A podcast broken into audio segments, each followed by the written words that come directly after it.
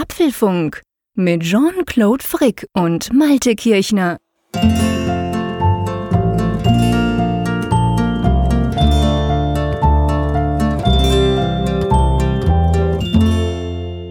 Folge 137 vom Apfelfunk aufgenommen am Feiertag, dem Tag der deutschen Einheit hier in Deutschland. Und lieber Jean-Claude, dieser Tag, dieser Feiertag hat einen Helden, zumindest für mich und ja in gewisser Weise auch für den Apfelfunk.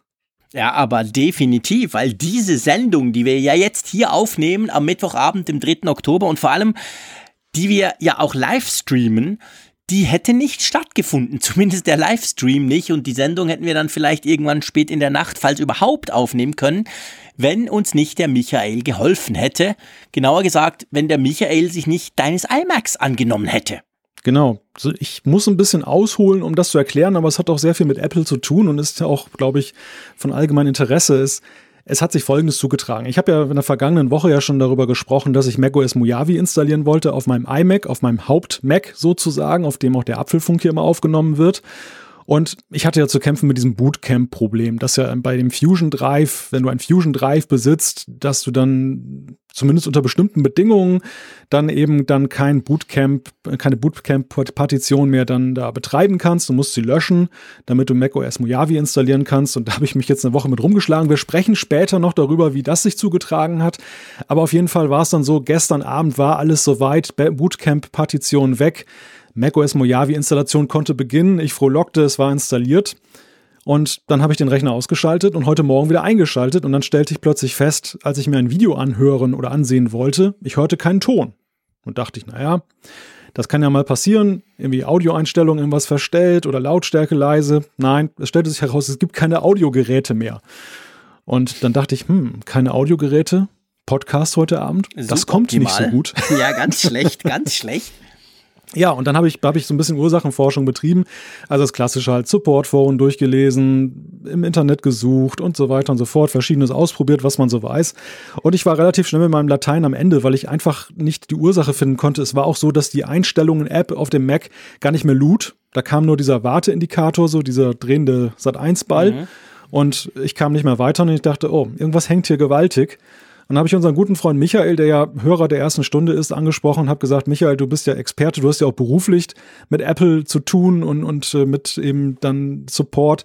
Was kann ich tun? Und ich dachte eigentlich nur, so ein kleiner Tipp wäre nicht schlecht gewesen, aber er hat sich dann stundenlang des Problems angenommen, hat erstmal gecheckt, ob die Hardware die Ursache ist. Glücklicherweise war es nicht so.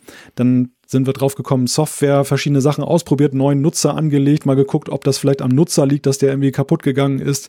Dann nochmal macOS nochmal neu installiert drüber und so weiter und so fort. Am Ende hat nichts gefruchtet und ich dachte, naja, super Einsatz von ihm, aber mehr, mehr, nicht. Ja, mehr kann ich ihn jetzt auch nicht in Anspruch nehmen, beziehungsweise war schon viel zu viel des Guten. Und dann kam Klar. er aber mit einem Tipp, der daraus bestand, dass in einem tiefen Verzeichnis von Library und so weiter, Audio-Lips äh, und so weiter vom System, also von macOS, einfach mal dann ein paar Dateien gelöscht werden mussten. Und die hat macOS dann neu angelegt und siehe da, plötzlich poppte die Einstellungen-App wieder auf, Ton war wieder da und der Apfelfunk, vor allem die Live-Übertragung heute Abend, war gerettet. Und ja, das fand ich, ich fand es sehr inspirierend. Einerseits halt die, die Lösung, wie die ausgestaltet ist, aber eben auch den Eifer und so weiter. Und das möchte ich an dieser Stelle einfach mal loben, weil wir bekommen ja immer wieder oder wir sagen ja immer wieder, dass wir eben ein besonderes Verhältnis zu unseren Hörern haben. Und da kann man natürlich sagen, ja, die, das sagen die halt so und so weiter. Aber das sind so wunderbare Beispiele, an denen sich das so festmachen lässt, wie eng eben dieses Verhältnis dann eben auch ist zwischen Moderatoren und, und Zuhörern, also die kleine Apfelfunk-Familie. Ja, ja, das ist genau der Punkt. Also ich glaube, diese Apfelfunk-Community und Community ist ja, weiß Gott, ein ausgelutschter Begriff. Alles ist heute eine Community. Aber das ist eben wirklich schon was Spezielles. Wir haben das in Frankfurt gesehen. Wir haben das vor allem im Vorfeld von Frankfurt gesehen. Die, das viele Feedback von euch, die kommen wollten, auch die, die nicht kommen konnten. Aber einfach, da hat man gemerkt, er lebt richtig so ein bisschen diesen Apfelfunk mit, so wie wir zwei das ja als Moderatoren quasi machen. Und dann einfach zu wissen, ich meine, das allein schon, der Michael hat mir auch schon geholfen bei Dingen, zu wissen, man hat da einen, der wirklich draus kommt. Ich meine, wir zwei, wir tun ja nur so, wir sprechen ja nur drüber. Ähm, und, und der, ich meine, das ist sein Job, der hat das extrem im Griff, der kennt sich unglaublich gut aus natürlich. Und das ist einfach ganz, ganz spannend und das ist wunderbar. Und ja, also ich bin natürlich super happy, dass, dass er das für dich mit dir zusammen hingekriegt hat. Ähm, zeigt aber ja auch, und das ist eigentlich der spannende Punkt, sage ich jetzt mal, auch, dass so ein Update kann schiefgehen. Also ich meine, wir sprechen ja. immer wieder drüber, aber ich muss zum Beispiel sagen, dass ich eigentlich bisher extrem Glück hatte immer. Also bei meinem MacBook Pro 2016, ihr wisst, das Touchbar-Modell, super seit der ersten Beta von Mojave drauf, nie ein Problem gehabt. Weil das dann so easy ging, habe ich ja vor einer Woche schon, als, als Mojave rauskam, offiziell auf meinem iMac 5K, den gleichen, den du ja auch hast, habe ich das einfach draufgebügelt. Und ehrlich gesagt, überhaupt nicht damit gerechnet, weil auch ich wäre ziemlich aufgeschmissen gewesen bei sowas, gerade Audio. Hm. Es hat funktioniert, 40 Minuten, Raffel, Raffel, ein Neustart und seither läuft's perfekt. Aber eben, es kann auch mal schiefgehen das, das ist die Moral von der Geschichte, jetzt jenseits des Einzelschicksals, was hier beschrieben werden sollte, dass es eben doch äh, so sehr es ja häufig funktioniert, aber eben auch mal gründlich schiefgehen kann. Und ich hatte ja einerseits auf meinem MacBook ja die Beta-Phase von Mojave mitgemacht und hatte da überhaupt gar keine Probleme. Und andererseits habe ich ja eben auch gesehen oder du hast mir erzählt, dass du auf deinem iMac baugleich, gleicher Jahrgang, gleiche Ausstattung, das auch ohne Probleme gemacht hast. Und da habe ich mich verleiten lassen, eben am Vorabend eines wichtigen Termins das dann zu installieren. Jetzt gibst du mir noch die Schuld. nein, nein, nein, nein, nein, ich übernehme die volle Verantwortung. Ich habe sogar noch einen Moment lang überlegt am, am Dienstag, ob ich es nicht nochmal sein lasse bis Donnerstag, um dann mhm. eben dann die, die Aufnahme erstmal hinter mich zu bringen. Aber ich war so ungeduldig nach dieser Woche des ja, Wartens, ich. weil ich mit Bootcamp auch schon so zu kämpfen ja. hatte, dass ich dann eben nicht mehr warten wollte. Ja, und dann habe ich die Rechnung dafür präsentiert bekommen, also durchaus zu Recht. Ja gut, aber seien wir ehrlich, was, was, hättest du anders machen können? Klar, du hättest jetzt, jetzt, ich sag mal, du hättest es morgen machen können oder am Wochenende, wenn du zum Beispiel frei hast, dann hättest du den zeitlichen Stress nicht so gehabt, im Sinn von, oh, ich muss am Abend, brauche ich die Kiste wieder. Aber du weißt eigentlich nie, es kann halt passieren. Also ich ja. habe auch schon zum Beispiel bei meinem iMac, habe ich auch schon, ich habe diese, diese Samsung SSDs, T3 und T5, wie die heißen, mit USB Typ C, das hat mein iMac nicht oder auch USB 3. Und ich meine, da ist natürlich so ein System super schnell mal einfach kopiert. Und das habe ich auch schon gemacht. System kopiert, dann quasi die, die, kopierte Version, also gebootet von so einer externen SSD und dann dort drauf ein Update, alles bestens. Aber auch das heißt nicht hundertprozentig, dass es dann beim echten, in Anführungszeichen, Update nicht auch schief gehen kann. Also von dem her gesehen, ich glaube, du hättest nicht viel anders, abgesehen vom Zeitpunkt, hättest du gar nicht viel anders machen können. Das stimmt, ja. Es ist natürlich so, die, die Frage der Ursache, die kann ich jetzt auch nicht, nicht beantworten. Es, es kann sein, dass es an meiner verdattelten Kiste liegt. Also wenn man hier noch drauf entwickelt und alles Mögliche dann auch testet und macht, dann kann es auch sein, dass man vielleicht irgendwas mal dann kaputt gemacht hat oder verdattelt hat, dass es dann eben durch dieses Update dann oder dass das Update dann eben so fehlgeschlagen ist an der Stelle. Mhm. Andererseits kann es natürlich auch sein, und das ist ja eine Argumentation, die viele haben, die sagen, ich warte erstmal ein paar Monate ab oder das erste große Bugfix-Release, ähm, um die Kinderkrankheiten auszusitzen. Also trotz Beta-Phase, aber eben dann, wenn es dann in die Masse geht, dann tauchen ja doch hin und wieder nochmal einige Sachen auf, die dann halt dann in einem weiteren Update dann behoben werden. Und einige gehen halt auf Nummer sicher und sagen, ich update erst ein halbes Jahr später das kann ich auch durchaus nachvollziehen, dass man eben so denkt und das macht. Und ja, das sind halt wir, die wir eben immer nicht abwarten können. Die ja gut, wir sind ja, also Risiko seien fahren. wir ehrlich, wir sind ja auch nicht dafür da, um abzuwarten. Also ich meine, wir haben ganz viele Hörer, die wollen ja nicht, dass wir abwarten. Die wollen, dass wir das ausprobieren und dann halt unsere, unsere Erfahrungen teilen. Also von dem her gesehen kann man jetzt sagen, wir können dem Apfelfunk Schuld geben, Alter, das wäre eine gute Idee. Ich meine, der Scheppler schreibt zum Beispiel auf Mixler direkt, ähm, schreibt er noch, ja, hast du denn kein bootfähiges Backup vor dem Update gemacht? Aber eben, das hätte die, gut, das hätte vielleicht geholfen, dass du dann einfach in dem Notfall halt dann von einer externen Disk gebootet hättest hm. und darauf gearbeitet hättest. Also bootfähig ist es jetzt nicht, aber ich habe natürlich ein Backup, das hätte ich dann einspielen können. Aber das ist ja auch mal die Frage, vor der du stehst. Willst du jetzt dann noch wieder zurückgehen oder willst du eben weiter geradeaus gehen? Also es hätte sicherlich einen Punkt gegeben, an dem ich es hätte es verloren gegeben und wäre zurückgekehrt. Andererseits ist das Backup dann auch so mächtig von der Größe her, dass es dann auch nicht gereicht hätte, um heute auf Sendung gehen zu können mit diesem Mac. Das heißt, ich hätte mir was anderes überlegen müssen. Ja. Und deshalb war die Taktik Augen zu und durch und das jetzt wieder versuchen gerade zu biegen, die richtige, ist ja auch aufgegangen. Ihr hört mich ja jetzt heute Abend. Ja, klar, hat ja geklappt. Kein Problem, genau. Dem Danke, Michael, Michael sei Dank. genau, das ist wirklich so. Jetzt weiß ich gar nicht, wir haben ja gelernt, direkt damit quasi angefangen. Haben wir überhaupt schon erwähnt, dass wir das Ganze live streamen? Das haben wir noch nicht erwähnt. Das wäre der nächste Punkt in unserem großen Prolog, den wir heute haben. Aber Gott sei Dank, wir kommen ja gleich darauf, gibt es ja die Möglichkeit, wenn einen das nicht interessiert, das zu überspringen. Ja, das ist wieder eine Live-Sendung. Wir zählen gerade, wow, 153 Zuhörer, Zuhörerinnen und Zuhörer, die jetzt dann live dabei sind an diesem Mittwochabend zu später Stunde und die eben Apfelfunk dann mal live miterleben wollen. Genau, also das kann man quasi machen, immer am ersten, in der ersten Sendung, am ersten Mittwoch des Monats quasi. Wir künden das vorher jeweils an. Man kann über Twitter mit dem Hashtag Apfelfunk live auch mitdiskutieren. Wir nehmen da das eine oder andere dann auch rein an Feedback, das so kommt. Die Idee dahinter ist einerseits, es ist spannend. Wir haben vorhin über Community gesprochen. Da merkt man auch natürlich die, die Hardcore-Freaks oder die, die wirklich Lust haben, das mal zu machen. Das ist natürlich ganz witzig, weil man da quasi auch ein bisschen live diskutieren kann. Auf der anderen Seite ist natürlich, das sagen wir auch jedes Mal, aber ich finde das eben wichtig, ist der Podcast das, was wir machen. Wir stehen dafür, wir sind ein Podcast. Das heißt, ihr, die diesen Podcast hört, wann auch immer die den heruntergeladen habt, vielleicht schon am Donnerstag, vielleicht erst am Wochenende, was auch immer, ihr habt in dem Sinn ja überhaupt keine Nachteile. Im Gegenteil, wenn der Frick mal wieder irgendeinen Mist erzählt, einer der 150 Hörer, die jetzt zuhören, weiß das vielleicht besser, schreibt uns das als Kommentar beziehungsweise auf Twitter rein und wir bringen das dann gleich in die Sendung. Also ich sag mal, die Qualität steigt dadurch eher, oder? Ja, wir können sofort korrigiert werden. Und äh, ja, wir Macht für uns ein bisschen anstrengender, kann man auch sagen, weil wir gleichzeitig noch so ein bisschen auf Twitter gucken. Wobei, das können wir inzwischen recht gut. Wir haben das jetzt schon ein paar Mal geübt und vor mhm. allem natürlich unsere große Riesensendung nach der Keynote, die war ja vier Stunden lang. Oh, die ja. haben wir auch live gestreamt, wurde nach drei Stunden abgebrochen, weil unsere Mixler-Lizenz quasi nicht die richtige war, beziehungsweise einfach, ja, wir brauchen nicht mehr als drei Stunden pro 24 Stunden, aber damals hat es nicht gereicht. Also von dem her gesehen müsst ihr euch da keine Sorgen machen. Wir haben das im Griff. Nicht, dass die Apfelfunk-Podcast-Sendung schlechter schlechter werden würde. Äh, apropos, ähm, ich glaube, das ist gerade so apropos schlecht oder nicht schlecht. Man, wir müssen noch was zum September sagen, lieber Malte, oder? ja, ja, sehr Sag gerne sagen was. wir was zum September. Der September war ja nun der Keynote-Monat. Wir haben ja, wie du gerade schon gesagt hast, ja eine sehr lange Folge aufgenommen und äh, die Sperrstunde erreicht auch dann mit dieser Folge. Und was uns aber überrascht hat oder erfreut hat, ist dann, wie gut das dann auch angenommen wurde oder runtergeladen wurde. Denn was die Abrufe angeht, war es tatsächlich mit Abstand der beste Monat, den wir je verzeichnet haben beim Apfelfunk. Und das möchten wir einfach mal zum Anlass nehmen, ein großes Dankeschön auszusprechen für euer Vertrauen, euer Interesse am Apfelfunk weil uns das dann, ja, das ist ja ein Stück weit auch dann der, der Lohn sozusagen, wenn man eben sieht, dass das auf Interesse stößt und dann auch dann das Interesse weiter zunimmt.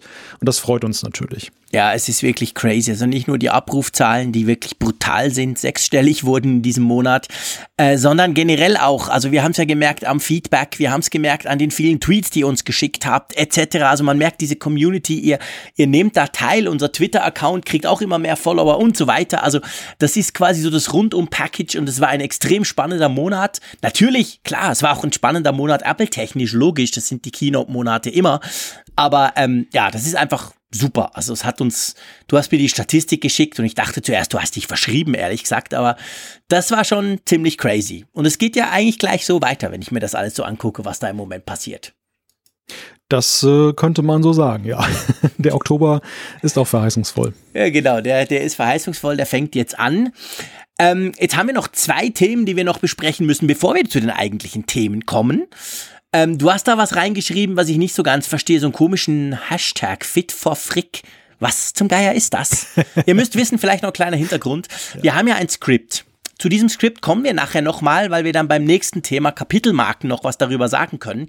Aber ähm, in diesem Skript, da schreiben wir so die Bullet Points, die großen Punkte einfach der Themen auf, damit wir nichts vergessen. Und dann quatschen wir uns quasi diesen Themen lang. Und wir haben vorher so quasi so ganz kleine Infos, die wir noch verteilen wollen, wie eben zum Beispiel, dass diese Woche live ist oder dass dieser tolle September war. Und da steht jetzt eben Fit for Frick Battle drin. Und ich weiß von nichts, natürlich. Obwohl mein Name drin steht. Ich habe keine Ahnung. Um was geht's da bitte? Ja, ich möchte fast behaupten, das war ein trending Topic heute bei Twitter, dieser Na, Hashtag. Komm. Kann ja nicht sein, dass ich nicht mitbekommen habe, oder? ja, das, das haben wir dann so gestaltet, dass du es nicht mitbekommen hast. Wir haben dich einfach rausgelassen aus der Debatte. Ja, unser lieber Freund der Sendung, Raphael Zeyer, hat das, glaube ich, so ins Rennen gebracht. Also den, den Hashtag habe ich, glaube ich, da äh, gepostet, weil Raphael und ich ja auch in einem Fitnesswettbewerb stehen mit der Apple Watch momentan. Waren. Und ähm, daraus ist ein lustiger Dialog entstanden, dass eben gesagt wurde, wir müssten eigentlich, eigentlich mal so eine Hörer-Competition machen, so eine Hörer-Challenge. Wer fordert den Frick raus? Weil du bist ja so mhm. der übermächtige Fitnessgegner, haben wir festgestellt, die wir gegen dich angetreten sind. Und da kam so die Idee auf, ob man nicht einen Wettbewerb macht, dass die Hörer in so eine Art K.O.-Modell dann den Besten ermitteln und den lassen wir gegen dich antreten. Und dafür macht ihr auf Twitter einen Hashtag, von dem ich nichts weiß. Das finde ich ja wirklich spannend. Aber ich sehe, ich war heute offensichtlich zu viel mit meinen Kids unterwegs. Ich hatte Papatag und so viel getwittert habe ich gar nicht. Ich habe das überhaupt nicht mitbekommen. Oder ihr habt es clever gemacht. Ja, das könnten wir natürlich tun. Ähm, ihr könnt natürlich gegeneinander antreten, liebe Hörerinnen und Hörer, wenn ihr das wollt. Ihr wisst ja, WatchOS 5, diese neue Funktion, dass man da quasi jemanden herausfordern kann, mit dem man schon seine Fitnessdaten der Apple Watch teilt. Und dann geht das halt sieben Tage so und am Schluss steht ein Sieger fest. Ich muss ja dazu sagen, der, der, der, der Zeier übertreibt ja mal wieder. Und du ja auch es ist einfach so, klar ist mein Ziel vielleicht nicht auf 800 Punkten wie bei vielen anderen, aber ich bin per se grundsätzlich eine faule Nuss und ich habe eigentlich auch nicht vor, das zu ändern. Aber weil ich, sagen wir mal, ein bisschen über mich herauswachse, mache ich relativ viele Punkte damit. Aber ich hoffe ja immer noch, irgendwann dann wieder in den Modus gemütlich zurückkommen zu können. Aber da es jetzt schon die fünfte Woche ist, habe ich langsam meine Zweifel, ob ihr mich da mal wieder rauslasst. Ja, ja gut, hört, können wir hört nicht auf ihn, er ist Meister des Understatements, haben wir festgestellt. Quatsch. Im Gegenteil, ich bin der, der immer übertreibt hier, vor allem im Apfelfunk. Du bist ja wohl der mit dem Understatement. Ja gut, mal sehen. Also ihr könnt ja mal ähm, Hashtag Fit for Frick Battle, genau. wenn ihr da Lust habt, dann könnt ihr mal gucken, ob es daraus was gibt. Wir, wir Sagt, verfolgen genau. das dann. Sagt einfach mal, ob ihr auch Interesse habt an so einer Meisterschaft und wenn da irgendwie dann ein veritables Interesse dabei herumkommt, dann organisieren wir da einfach mal Genau, was. da lassen wir uns was einfallen. Du weißt, lieber Malte, seit wir pro Folge ungefähr die Einwohnerzahl einer Kleinstadt haben, du hast diesen schönen Vergleich letztens gebracht, ähm, kann sowas ausufern. Denk an unser Frankfurt-Event, wo wir dachten, da kommen fünf Leute und da wollen, wollten 800 kommen. Aber ja, mal abwarten. Das ist ja alles digital. Das ist ja viel einfacher. Du meinst also, dass die Sportschau irgendwann live berichtet darüber? Dummes Zeug, so weit kommt's noch. Bloß nicht. Aber ähm, lass uns zu einem Punkt kommen, der auch digital ist und ich glaube, der den einen oder anderen tatsächlich erfreut hat. Hat mich ja, erstaunt. Das, das, das glaube ich auch. Das, das Feedback war, obwohl wir es ja gar nicht an die große Glocke gehängt haben, recht positiv. Und äh, wir haben es einfach mal so frecherweise klammheimlich eingeführt, weil wir erstmal schauen wollten, ob unser Workflow, den wir uns da, da zurechtgelegt haben, auch wirklich so gut funktioniert, wie wir das dachten. Und man kann sagen, wir haben die Nuss geknackt, oder? Ja, definitiv. Und zwar, es geht ums Thema Kapitelmarken. Ihr wisst, seit es den Apfelfunk gibt, jetzt seit zweieinhalb Jahren, seit 137 Folgen, war das immer mal wieder ein Thema. Es gab so ein paar, die immer wieder geschrieben haben, ja, aber Freunde, macht doch Kapitelmarken, vor allem als wir dann ein bisschen länger wurden auch. Inzwischen sind wir ja locker jeweils auf eineinhalb Stunden. Und ich gebe gerne zu, ich, ich oute mich, beziehungsweise ich habe das immer auch im Podcast gesagt, ich war da ein Gegner von. Ich fand das blöd. Ich fand das blöd, weil ich natürlich erstens dachte, hey Freunde, ihr müsst das ganz hören. Punkt. Uns gibt's nur komplett.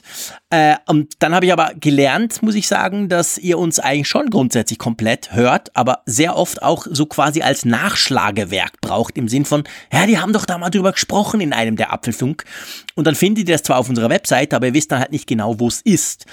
Aber der Durchbruch, gell, Malte, kann man eigentlich schon sagen, war, dass wir für unseren Workflow eine Möglichkeit gefunden haben, das zu machen, der uns nicht extrem viel mehr zu tun gibt.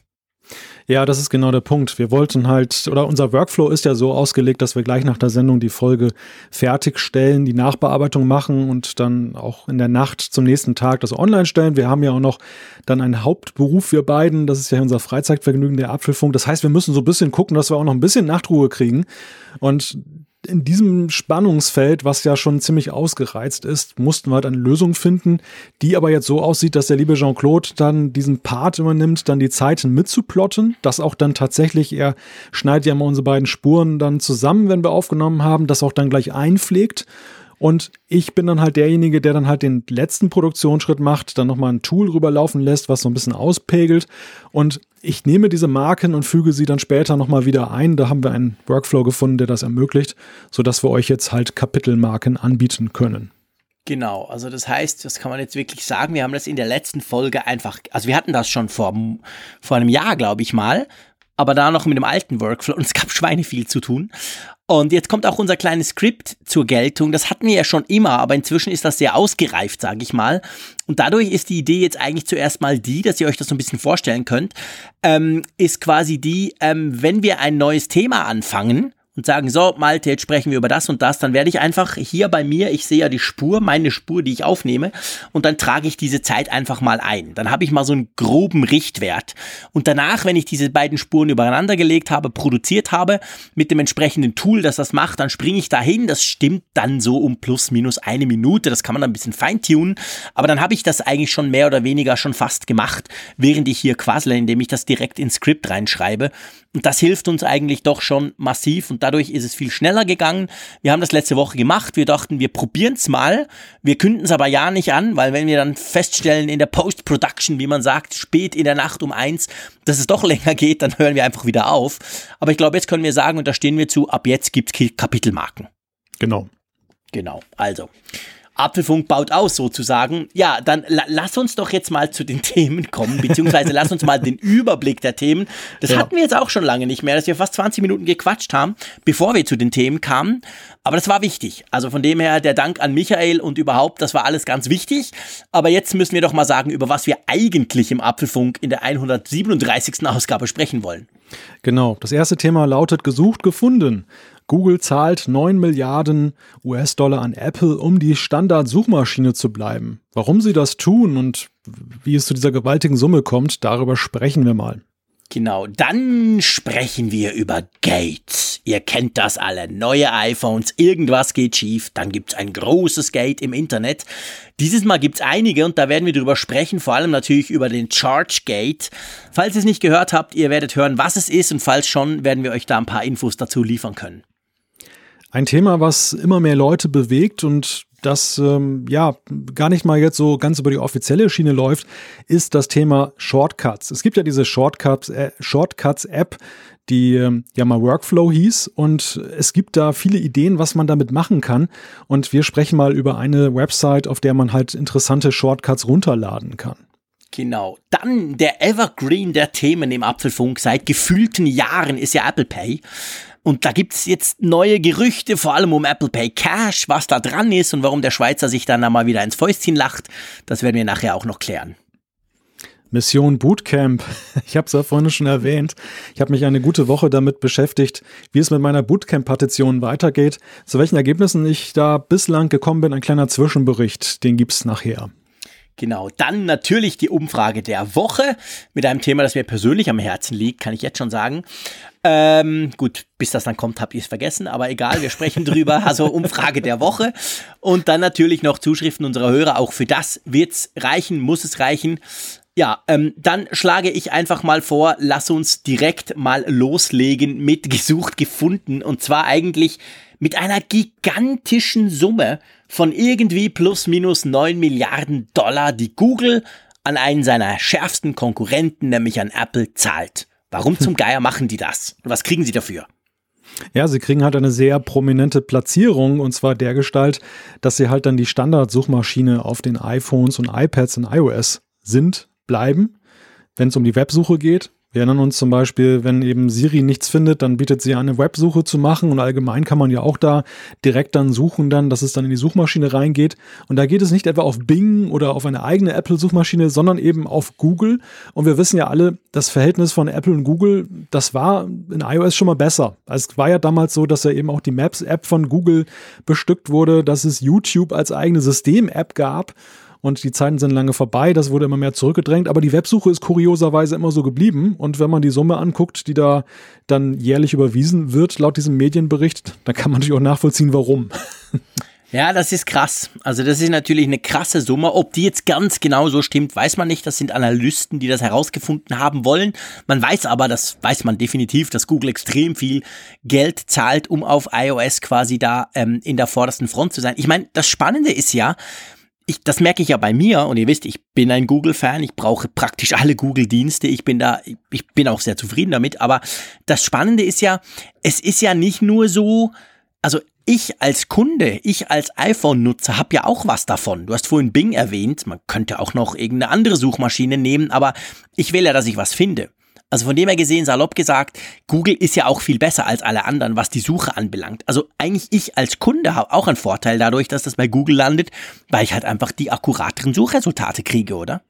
Ja, und das ist eigentlich so der springende Punkt, warum man sich wundert, dass es überhaupt nötig ist, dass so eine große Summe überwiesen werden muss, weil ja eben auch Apple ein Interesse daran haben könnte, haben sollte, dann eben dann auf Google zu leiten, wenn es um die Frage geht, dann des Suchens. Ich meine, das Smartphone ist ja eben smart. Es soll ja smart sein, es soll ihm Antworten geben, es soll vieles können, es soll alles wissen.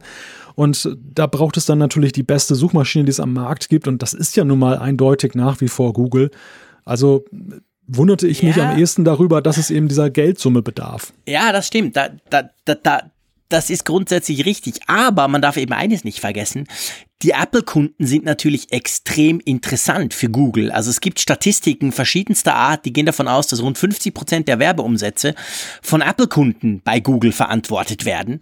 Also wir wissen das aus den App Stores zum Beispiel die, die iOS-Nutzer oder die Apple-Kunden-Nutzer, die geben viel mehr Geld aus in den App Stores als zum Beispiel in Google Play. Also wenn du ein Spiel hast, wenn du eine App hast oder so, verdienst du massiv mehr Geld auf der iOS-Plattform, obwohl da viel weniger Geräte rum sind als bei Android, als was bei Android der Fall ist. Bei der Suche ist es eben ähnlich. Also von dem her, das ist natürlich auch der Versuch, und ich sag mal der erfolgreiche, aber auch der teure Versuch von Google, eben an diese Kunden ranzukommen. Also sie wollen die natürlich, weil sie wissen, das sind Leute, die dann eben mal so einen Link klicken, die mal was bestellen im Internet etc. pp. Also das ist ja nicht nur, damit man auf dem iPhone auch drauf ist, was ja der größte Konkurrenz von Android ist, wo du Google sagen könntest, ja, hey, die wollen eigentlich gar nicht, dass wir iPhones kaufen, aber sie wollen, dass die, die ein iPhone kaufen, die sie bös gesagt sowieso nicht wegkriegen von, von Apple, dass die wenigstens bei ihnen suchen.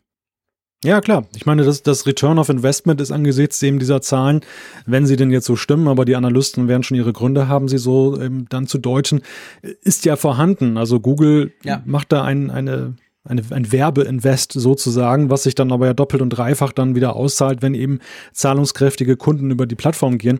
Und es wird ja auch gerade darauf hingewiesen, dass ja eben dann auch zeitweise Siri mal bis 2017 mit Bing gesucht hat, also dass ja eben durchaus dann Apple auch versucht hat, auch da sich von Google dann zu distanzieren und das dann eben augenscheinlich, weil Google dann eben dann sagt, kommt, das, das soll über uns laufen, dass das wieder dann gedreht wurde.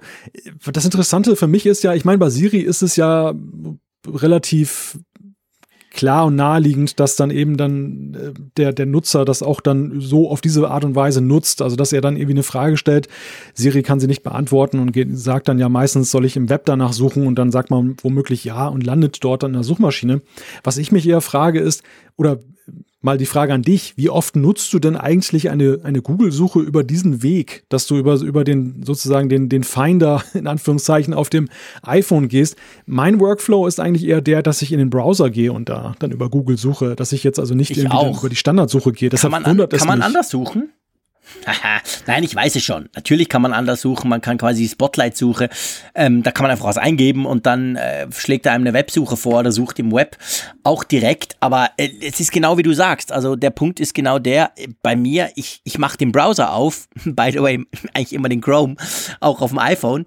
Und dann gebe ich halt da eine Suche ein. Also von dem her gesehen, ich bin eigentlich schon da, wo mich Google gerne haben würde, weil selbst wenn jetzt auf iOS selber nicht per Google gesucht würde, aus quasi automatisch, dann wäre ich trotzdem auf Google, weil ich nämlich auf Chrome suche und nicht auf Safari.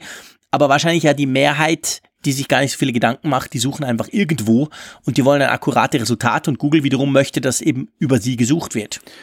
Wobei natürlich im Safari in der Adressleiste, wenn du dort dann eben statt der Adresse ein Keyword eingibst, dann ja auch du in, die, in der Google-Suche landest. Also da ist es schon wesentlich lukrativer. Ja, das, das, muss man dann wiederum dann auch noch sagen. Also an der Stelle ist das Investment dann besser angebracht ja, also es, es gibt gute Gründe, augenscheinlich das so zu machen, aber es ist ja eben auch gewaltig, was das eben für ein Markt ist, der dann da sich dann hinter solchen Kleinig vermeintlichen Kleinigkeiten verbirgt und mit welchen Summen da gehandelt wird. Ja, es geht natürlich auch um, um Marktdominanz, darf man nicht vergessen. Also Google zahlt auch Samsung ein paar Milliarden, deutlich weniger zwar, aber das sind auch zwei oder drei je nach Zahlen. Also es ist nicht so, dass Google nur Apple bezahlt. Die wollen grundsätzlich überall drauf sein, weil sie halt wissen, dass die Leute ja vor allem inzwischen immer mehr mit dem Smartphone machen und gar nicht mehr sonst irgendwo was suchen.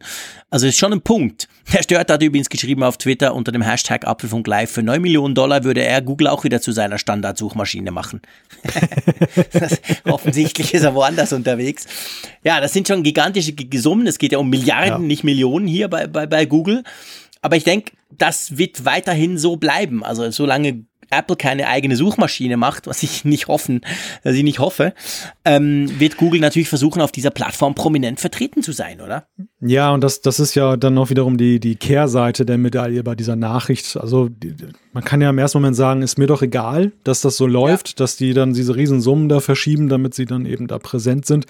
Es ist aber natürlich auch so, dass ja eine alternative Suchmaschine es verdammt schwer hat, sich der, im heutigen Markt noch zu etablieren, wenn eben gerade auf den Smartphones, die ja nun so, ich möchte mal sagen, Haupteinfallstor geworden sind, immer mehr Traffic geht eben über mobile Geräte, wenn dort halt solche Suchmaschinen voreingestellt sind. Also du hast dann eigentlich gar keine Chance, es sei denn, du bist jetzt wirklich so ein dicker Player, wie jetzt eben Apple, die dann, wenn sie sagen würden, wir machen eine eigene Suchmaschine, zumindest auf ihrer Plattform dann eben gleich einen gewissen Marktanteil erzielen könnten. Aber ein unbekannter Player und sei die Technik noch so großartig, der Nein, ist ja eigentlich chancenlos. Chance. Ich meine, selbst, selbst Microsoft, die ja wirklich Geld haben und die, die ja das auch ernst nehmen, ich meine, Bing funktioniert, aber ich sag mal, es kommt, kommt halt nicht an Google ran. Punkt. Also von dem her gesehen, ähm, aber es ist ja auch noch spannend. Also ich meine, wir sprechen jetzt über extrem viel Geld, wir sprechen über den Versuch von Google sehr präsent auf iOS zu sein. Trotzdem kann man ja nach wie vor in den Einstellungen vom Safari zum Beispiel einfach umstellen. Also ich kann ja sagen, ich will eine andere. Es ist ja nicht so, dass man dann gezwungen ist, Google zu ja. nutzen. Man muss halt was tun. Ja, das, das, das kann man, klar, aber ich frage dich, wie viele Nutzer machen das und wie viele wissen das tatsächlich, ja, dass, dass sie diese einer. Möglichkeit haben. Also das, es ist gut, dass es so ist. Ich schätze mal, aus kartellrechtlichen Gründen hält man diese Option auch vor, weil sonst kommt das, dann geht das so schnell in die Richtung wie seinerzeit mit dem Internet Explorer bei Windows, dass man dann eben die EU an der Backe hat, dass sie dann sagen, nee, nee, so geht das nicht, Strafzahlung in Milliardenhöhe. Mhm. Und dann hat man offiziell dann die Möglichkeit, die Nutzer können sich ja frei entscheiden. Super, klasse, aber ja, das. Ja, das machen ja die meisten nicht, genau. Es Im Promille-Bereich, würde ich sagen. Funktioniert ja, ja, genau, funktioniert ja grundsätzlich auch. Also, viel Geld zahlt Google an Apple. Apple wird's freuen. Und damit alles so bleibt, wie es eigentlich ist, im Moment, sagen wir es mal so, wollen wir zu etwas kommen, wo ich glaube, dass alle froh sind oder dass viele froh sind, wenn es nicht so bleibt, wie es ist? Springen wir mal übers Gate. Springen wir mal übers Gate, genau. Und ich glaube, zu diesem Punkt müssen wir so ein bisschen, ja, so ein bisschen ausholen, bevor wir dann äh, quasi in die Details gehen. Und zwar ist es ja so, dass mit diesen Gates, das muss man vielleicht mal erklären. Es gibt ja immer mal wieder diesen Fall, wo irgendetwas so schlimm ist, ein Skandal so groß ist, dass man dem quasi Gate sagen muss. Äh, Watergate, wo der Präsident Nixon Anfang der 70er beziehungsweise Mitte der 70er Jahre dann entmachtet wurde, ist, ist so ein bekannter Fall. Ähm, und seit da wird alles eben irgendwie Gate genannt, wenn es ganz schlimm ist. Und bei Apple, das wissen wir alle, bei Apple ist immer entweder alles unglaublich super geil toll oder halt vor allem von den Kritikern ausgesehen, natürlich alles extrem schlimm und furchtbar schlecht. Und darum gibt es eigentlich jedes Jahr ein Gate. Jedes Jahr, wenn ein neues iPhone gibt, dauert es eine gewisse Zeit und dann macht's Pling und dann springen einem quasi die ganz schlimmen, bösen Fehler entgegen. Die sind sehr oft vernachlässigbar, sehr oft betreffen sie nur ganz wenige. Manchmal sind sie echt ärgerlich, manchmal sind sie tatsächlich ein konkretes Problem. Ich glaube, das berühmteste iPhone Gate war ja wahrscheinlich dieses ähm, dieses Gate beim iPhone 4. Also Antenna quasi, Gate. Genau, Antenna Gate, wo dann ja. der Steve Jobs einfach gesagt hat, hey, du hältst es halt falsch. Punkt. und das, das hängt ja, also das hängt ja ein bisschen zusammen. Wir kommen nachher noch dazu, aber äh, diese Gates, die sind ja auch drum so interessant, spannend, weil ja auch oft Apple die halt, ja wirklich so, gerade noch so der, der Steve Jobs halt, der einfach sagt, hey, wir haben kein Problem mit dem Empfang. Du hältst das blöde Smartphone falsch, du Idiot. Punkt. Also das waren halt zum Teil Reaktionen, die natürlich den Leuten, die so ein Problem hatten, nicht unbedingt weitergeholfen haben. Ich sag's mal so. ähm, was natürlich auch dieses Gate befeuert. Aber es ist halt schon so, Apple ist medial ein unglaublich wichtiges Thema. Man klickt halt auf Apple News, wenn sie negativ sind, sowieso. Drum schreiben auch alle immer gleich drüber.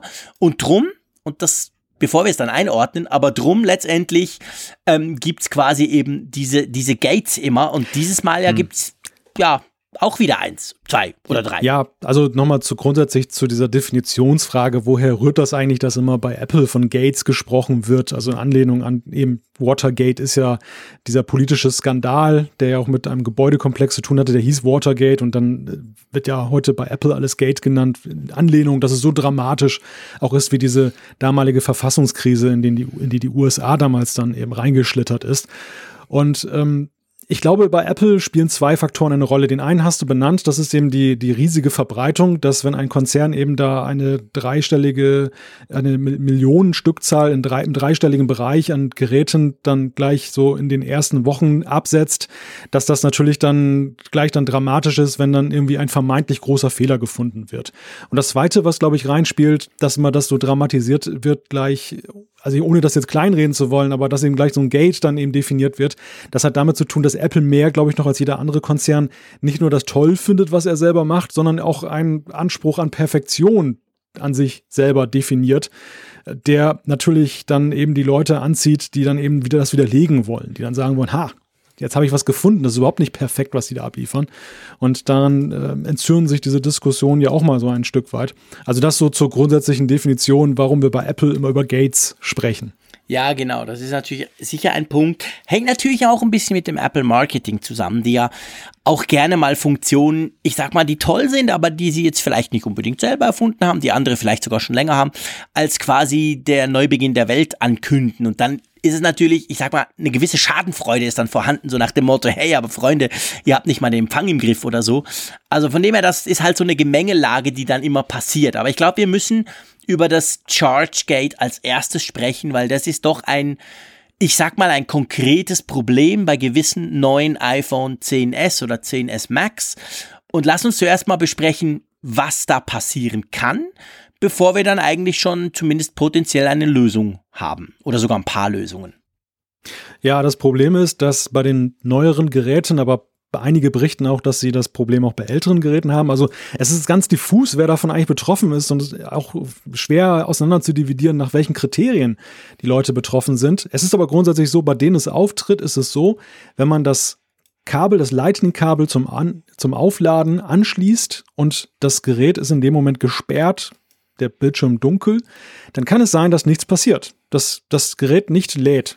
Und erst lädt, wenn man es dann wieder aktiviert und aufschließt, dass es dann plötzlich wach wird. Und die Vermutung, die im Raum steht, ist, dass es dann zu tun hat mit diesen neuen Sicherheitsfunktionen. Wir haben ja hier auch mehrfach darüber berichtet, dass Apple diesen Zugang zum USB Port oder zum Lightning Port ja nun stärker dicht gemacht hat. Das war ja damals mit den Sicherheitslücken begründet worden, dass eben dann der, der ähm, Passwortschutz ausgehebelt werden konnte, indem man halt so eine Art Dongle da angeschlossen hat. Und das haben sie dicht gemacht, aber wohl so dicht gemacht auch, dass es jetzt augenscheinlich Ladeprobleme gibt, wenn man über diesen Weg geht. Ja, ganz genau. Ähm, und das ist eigentlich das, ich sag mal, das ist ja auch das Spezielle dran, also sehr gut, das ist letztendlich dann auch die Lösung, die sich ja schon abzeichnet. Also das können wir gleich am Anfang sagen. iOS 12.1 wird das Problem lösen. Das konnte man sehen. Ich habe zum Glück genug drüber gelesen, dass andere das getestet haben, dass ich selber nicht mehr muss. Ich habe nämlich noch kurz mit dem Gedanken gespielt, iOS 12.1, die Beta 2 jetzt aktuell mal drauf zu spielen, weil mein iPhone das hat, da kommen wir gleich dazu. Aber also es ist ein Softwareproblem offensichtlich und hängt wahrscheinlich mit dieser ganzen Lightning-Geschichte zusammen. FBI cracked iPhones und so. Ihr wisst das, wir haben drüber gesprochen, dieses schwarze Kästle, das man da quasi kaufen kann als Behörde, das dann iPhones knackt, wo ja Apple und die Hersteller sich ein, ich kann schon sagen, einen Kampf liefern seit Monaten. Äh, Sicherheitslücken und Möglichkeiten, diese, diese wiederum zu schließen, etc. Aber ähm, das Punkt ist das, mir ist das in der, das kam ja relativ schnell schon raus. Ich glaube, das, das, ganz große Video von Unbox Therapy, das alle gesehen haben, wo er da neun iPhones vergleicht, ist, glaube ich, Freitag oder Donnerstag rausgekommen. Aber man konnte vorher im Web schon vereinzelt drüber lesen. Mir ist das aber gar nie aufgefallen. Weißt du warum? Wahrscheinlich, weil du kabellos auflädst. Aha, das ist mal der erste Punkt, genau. Also wenn man kabellos auflädt, ja. hat man das Problem nicht. Punkt. Genau. Also dann könnt ihr sowieso mit den Kapitelmarken weiterspringen. Nein, das wollen wir ja nicht, aber das könntet ihr jetzt zum nächsten Thema. Nee, aber der Punkt ist der, es passiert ja auch nur, wenn das iPhone mindestens 30 Sekunden oder ja, mindestens 30 Sekunden quasi nicht an war. Also nicht der, der Screen darf nicht angehen. Es muss wirklich quasi ganz, ganz aus sein. Und ich weiß nicht, wie es bei deinem iPhone ist, aber bei meinem iPhone, wenn ich es in die Hand nehme und ein bisschen hoch, dann geht der Screen schon an. Das und wenn ich der dann Punkt. Hm. einstecke, dann geht's immer. Dann funktioniert's. Also man muss das iPhone, ich habe das wirklich getestet mit meinem iPhone 10s Max.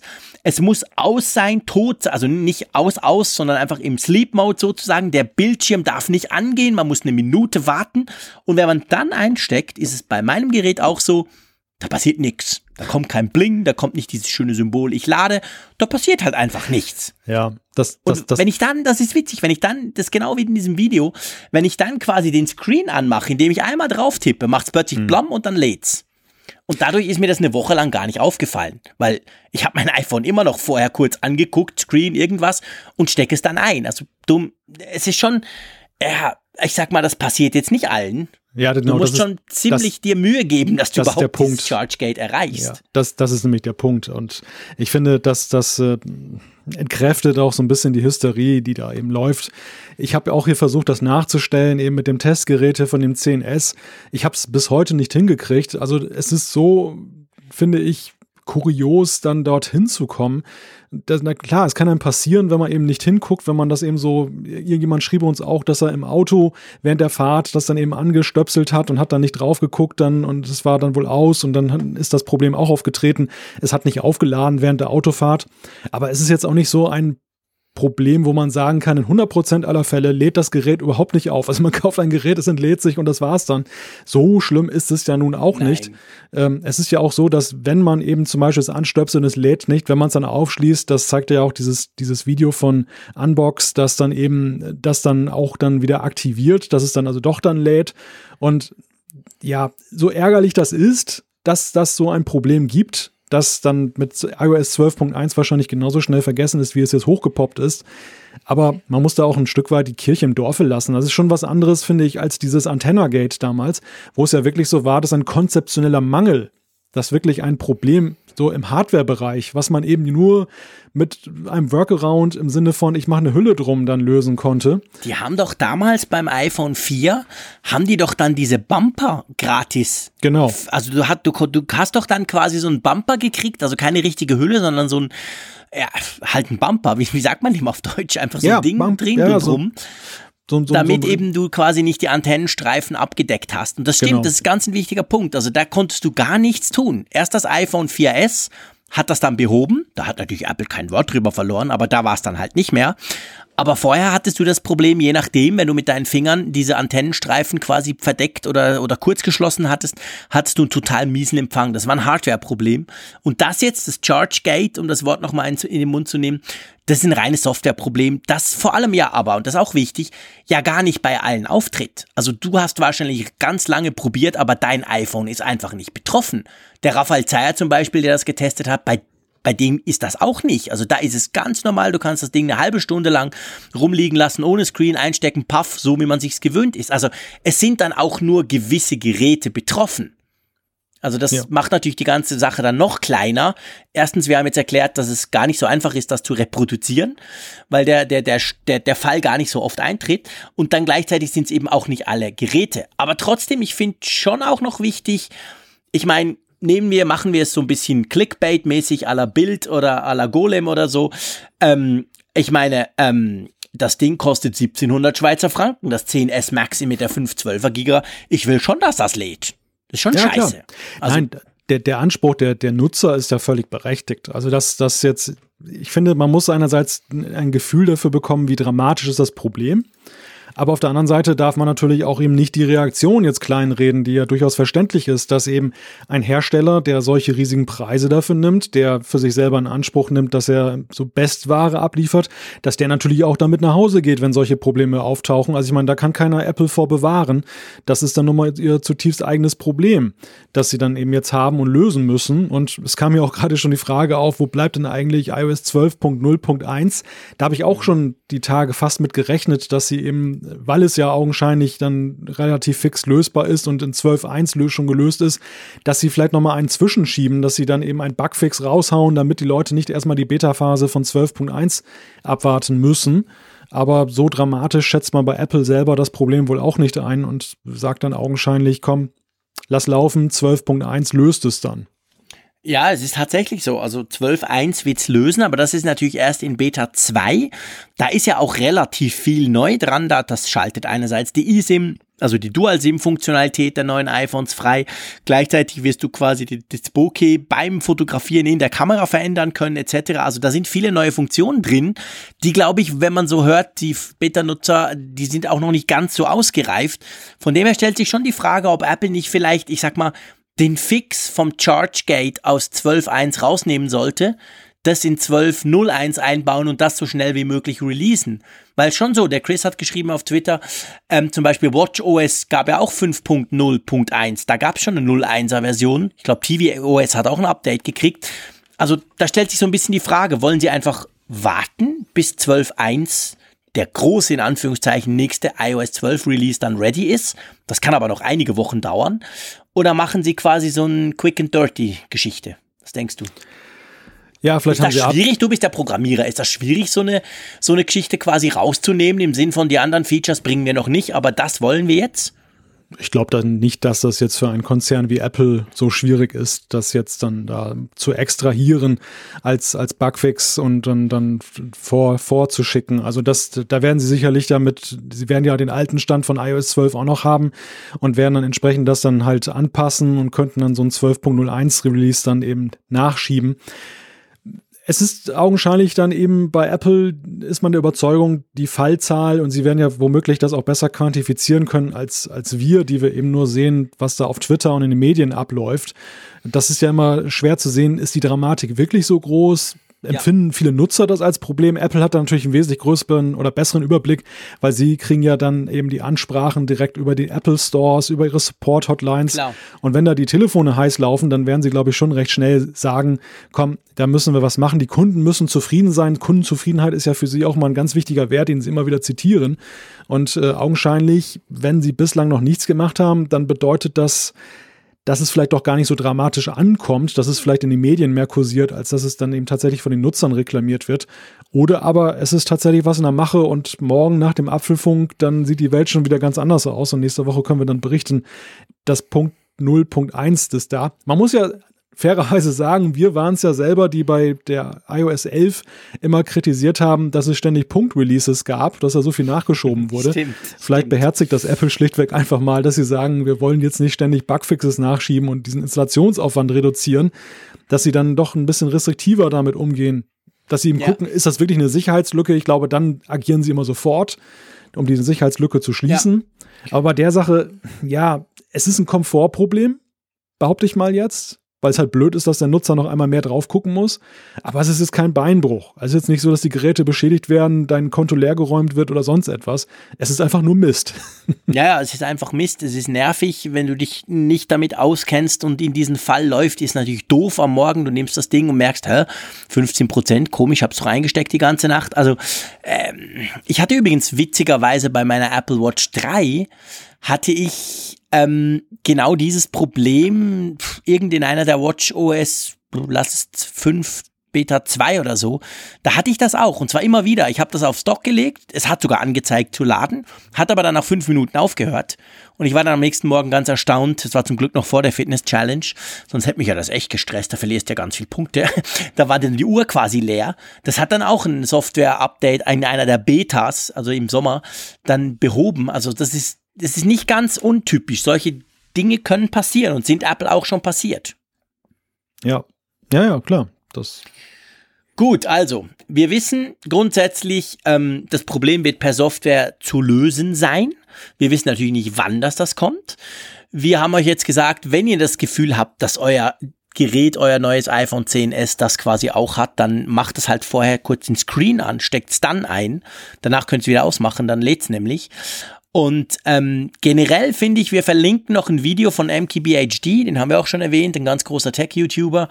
Der hat so eine, der hat so ein bisschen die Gates der letzten Jahre so ein bisschen zusammengefasst, finde ich ganz schön. Auch vor allem mit Nummern ergänzt, so im Sinn von wie viele iPhones Apple zum Beispiel letztes Jahr verkauft hat und was heißt das dann, wenn 0,001 Prozent oder so da betroffen sind von was sind es eben dann doch ein paar Zehntausend. Also das so ein bisschen setzt das so ein bisschen in Perspektive, finde ich ganz Man, spannend.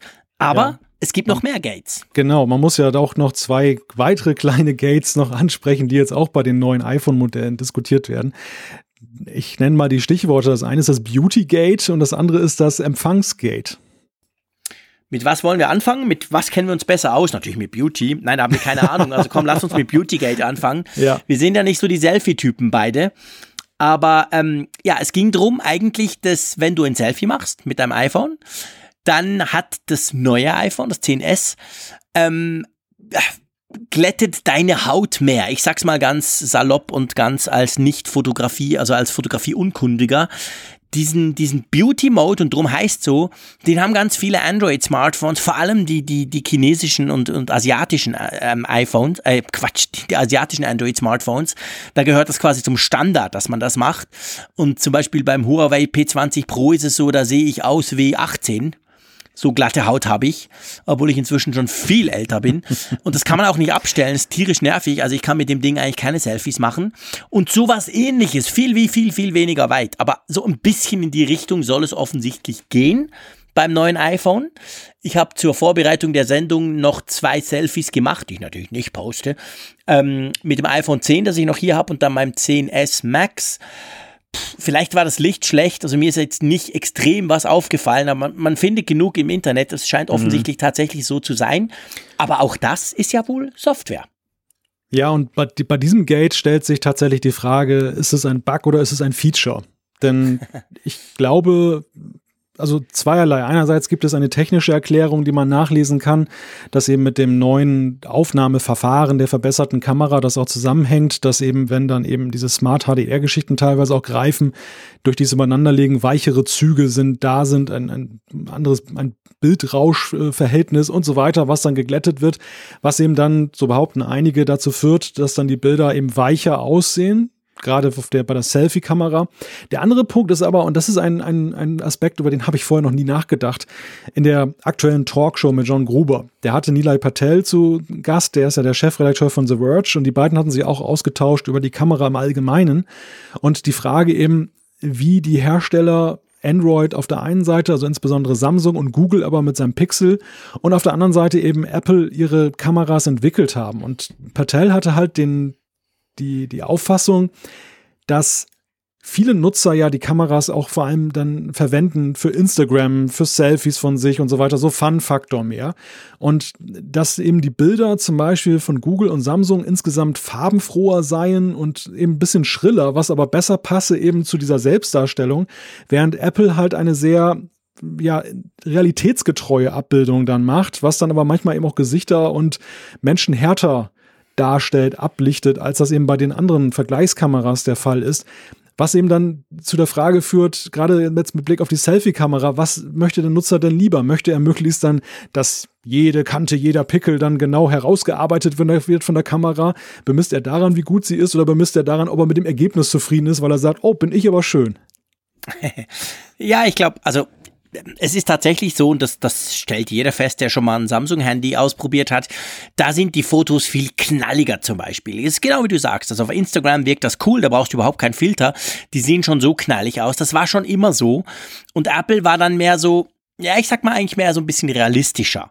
Sind sie immer noch, aber jetzt bei diesem Selfie, bei dieser Selfie-Geschichte scheint so ein bisschen anders zu sein, dass sie das halt ein bisschen anders machen. Ich meine, was ich mir natürlich wünsche, ganz generell, und du weißt die Antwort schon, ich möchte konfigurierbar. Ich möchte einen Schalter. Beauty Mode ein, Beauty Mode aus. Beauty Mode fest, Beauty Mode nur ganz wenig, etc. Also ich möchte das halt einstellen können. Und dann ist die Diskussion natürlich sofort tot. Das Problem bei Apple ist natürlich immer, dass man ja grundsätzlich praktisch nichts einstellen kann. Im Unterschied zur Konkurrenz, wo man das teilweise sehr genau einstellen kann, was viele Leute auch wieder überfordert, ist mir völlig klar. Aber das ist so ein bisschen der Punkt. Aber ich glaube schon, also diese, diese Beautygate-Geschichte, das ist, die iPhone-Kameras vom iPhone 10s, die funktionieren einfach anders, weil da viel mehr Software dahinter ist den Trick oder ich meine, damit ist ja Google extrem erfolgreich mit den Pixel Smartphones, Pixel 2 Smartphones, die gemeinhin immer noch als mit zu den besten Kamerasmartphones der Welt gehören, weil so viel Software-Intelligenz dahinter ist. Apple geht den Weg auch, auch mit dem A12, mit der Neural Engine, die da ganz viel macht. Und das führt halt teilweise zu, ich sag mal, ein bisschen anderen Fotos und offensichtlich bei der Frontkamera oder der Selfie-Cam ähm, fällt das halt auf. Ob mhm. das geändert wird, ob das überhaupt geändert werden muss, ich finde, es ist so schwach, auch wenn man die Bilder im Internet sieht von Leuten. es ist jetzt eben nicht wie bei Huawei oder anderen, wo du wirklich denkst, boah, was ist denn das? Das sieht ja schrecklich aus. Sondern es ist einfach ein bisschen anders, als es vorher war. Von dem her bin ich nicht sicher, ob Apple das tatsächlich dann wieder anders machen will oder ob das jetzt halt der neue Style der neuen iPhones ist. Ja, Zeit für eine gewagte These. Meine Beobachtung oder These ist, dass Apple vielleicht auch einfach mal schaut, wie weit sie da gehen können. Also ich habe das schon beobachtet ja, bei der HDR-Geschichte, denn am Anfang war HDR tatsächlich ein Wahlschalter. Du, du hattest mhm. wirklich immer die Wahl und musstest es eigentlich aktiv dann nutzen wollen, damit es dann griff. Und mittlerweile hat es sich ja so eingeschlichen, dass ja HDR eigentlich immer da ist, ohne dass du gefragt wirst. Also du kannst es, glaube ich, wahrscheinlich abschalten irgendwo, aber per Default ist es ja erstmal, passiert es erstmal. Es macht die Bilder in vielen Fällen besser wahrscheinlich viele nicht so versierte Nutzer, die gar nicht wissen, was HDR ist, staunen, was für tolle Fotos sie machen, auch wenn sie Gegenlicht fotografieren. Und das ist ja doch ein Dammbruch dann gewesen in der Richtung weg vom naturgetreuen Foto hin zu das Smartphone übernimmt mit eigener Intelligenz. Es gewichtet selber, ob es dann eben bestimmte Features drüberlegt, Filter und so weiter und so fort. Und ähm, ich glaube, dass das, und deshalb die Eingangsfrage, ist es ein Bug oder ist es ein Feature? Ich, ich glaube, die, der, die Absicht ist eine gute. Die Absicht ist nämlich, den, den Nutzer eigentlich zu erfreuen, dass wenn er ein Selfie macht und dann sieht, hm, ich sehe ja schön aus, dass er dann eben nicht Anstoß daran nimmt. Und augenscheinlich eben kommt das nicht bei allen gut an. Und das ist, dann, dann ist man schnell bei dem Punkt mit dem Schalter, den du angesprochen hast. Apple hat ja den Anspruch an sich, dass sie es einfach halten wollen. Sie wollen nicht unendlich viele Schalter in der Kamera-App ja, haben. Am, am, am, liebsten so gar keine. Und bei HDR hat man es ja auch gesehen. Sie haben es ja auch dann wieder rausgenommen. Und deshalb bin ich der Ansicht, dass das ist vielleicht eher so ein Vorstoß in die Richtung. Ja, das könnte natürlich absolut gut sein. Ist vielleicht auch teilweise ein kleiner Paradigmenwechsel, weil bis vor kurzem, sagen wir mal ein, zwei Jahren, hat ja Apple immer betont, hey, wir haben einfach die qualitativ hardware-technisch besten Kameras, viel bessere Linse, Sensor etc. Und inzwischen haben sie ja vor allem beim letzten Event betont, wie toll jetzt inzwischen ihre Software, also schon auch Hardware, aber eben vor allem Software basiert ist. Und das Schöne an Software ist ja, man kann ja, man kann es ja auch ändern. Es kann ja da durchaus sein, dass ein, ein Update kommt, das gewisse Parameter ein bisschen anders quasi angeht. Aber ich, also ich meine, die iPhone-Kamera ist ja nach wie vor die meistverwendete Kamera der Welt. Das sieht man bei Flickr und anderen Plattformen. Und das liegt sicher auch daran, dass man eigentlich eben nichts einstellen muss. Und ich meine, ich oute mich ja auch immer als, ich habe keine Ahnung, ich halte drauf, drücke ab und will ein geiles Foto. Und das mhm. wird von Jahr zu Jahr besser. Punkt. Ich will nichts drehen und schräubeln, aber ich wünsche mir halt so Schalter im Sinn von, ja, wenn das einer kann oder wenn einen das nervt, ist natürlich cool, wenn er es dann verändern kann. Aber das ist eben schwierig. Also da haben wir den Spagat zwar, es gibt ja andere Kameras oder andere Smartphones, da kannst du unglaublich viel einstellen. Da bin ich dann völlig überfordert schon wieder. Also Apple hält es da tatsächlich eher einfach. Und ich finde, den Weg, der macht schon Sinn. Ja, aber andererseits muss man eben auch sagen, der Anspruch an die iPhone-Kamera ist über die Jahre immer mehr gewachsen. Am Anfang ja, haben stimmt. das professionelle Fotografen gar nicht ernst genommen. Da war das nur so eine Klackkamera eben, die war halt mit drin im Smartphone. Da kann man mal ein Bild machen, nett. Ja. Und mittlerweile ist es eben so, und Apple wirbt ja auch mal damit, dass sie eben auch zeigen, auch Profis arbeiten gerne mit der Kamera. Sei es, dass sie ganze Filme damit drehen, aber eben auch Fotografie machen. Und die Ergebnisse sind ja auch in der Tat berauschend. Und äh, ja, aktuell schreibt ja auch Damon gerade, dass er zum Beispiel auch Semi-Profi ist und er möchte halt, wenn er die Bilder im Nachgang in Lightroom bearbeitet, möglichst ein unverfälschtes Foto haben und ich kann diesen Anspruch verstehen. Ich meine, Apple hat das selber forciert, dass eben auch eben semi-professionelle Fotografen sagen, ich lasse die Spiegelreflex zu Hause, ich mache es mit dem iPhone. Mhm. Wenn dann natürlich plötzlich dann für die Instagram-Generation dann gleich die Filter mit äh, Default eingebaut sind, dann ist das natürlich keine nette Geschichte. Und daher rührt, glaube ich, auch so diese Empörung bei dieser ganzen Beautygate-Sache. Ja, das kann sein, das denke ich auch. Also das ist wahrscheinlich genau da ein Punkt. Und ich denke aber auch, das kann gut sein, dass Apple da vielleicht wieder ein bisschen zurückdreht mit einer der nächsten, nächsten Updates oder so. Aber ich, ich finde, das sollte man, also das Beautygate definitiv, wirklich, muss ich sagen, sollte man nicht überbewerten, weil das ist, ja, ja das ist wirklich viel Lärm um nichts, würde ich mal sagen ein bisschen anders, aber auch schwieriger zu definieren ist dieses Empfangsgate, das sich ja da so ein bisschen bemerkbar. Es gibt ja nicht wenige, die gesagt haben, ey, ich habe schlechteren Empfang mit den iPhone 10s. Man muss ja wissen, die 10s, wenn man die anguckt, sieht man, die haben andere Antennenstreifen. Zum Beispiel unten einen, den es vorher nicht gab. Ähm, das liegt an der neuen Technologie für LTE. Die haben jetzt vier quasi Antennen und nicht nur zwei wie früher. Das soll grundsätzlich besser sein, auch viel schneller, wenn das LTE-Netz das unterstützt.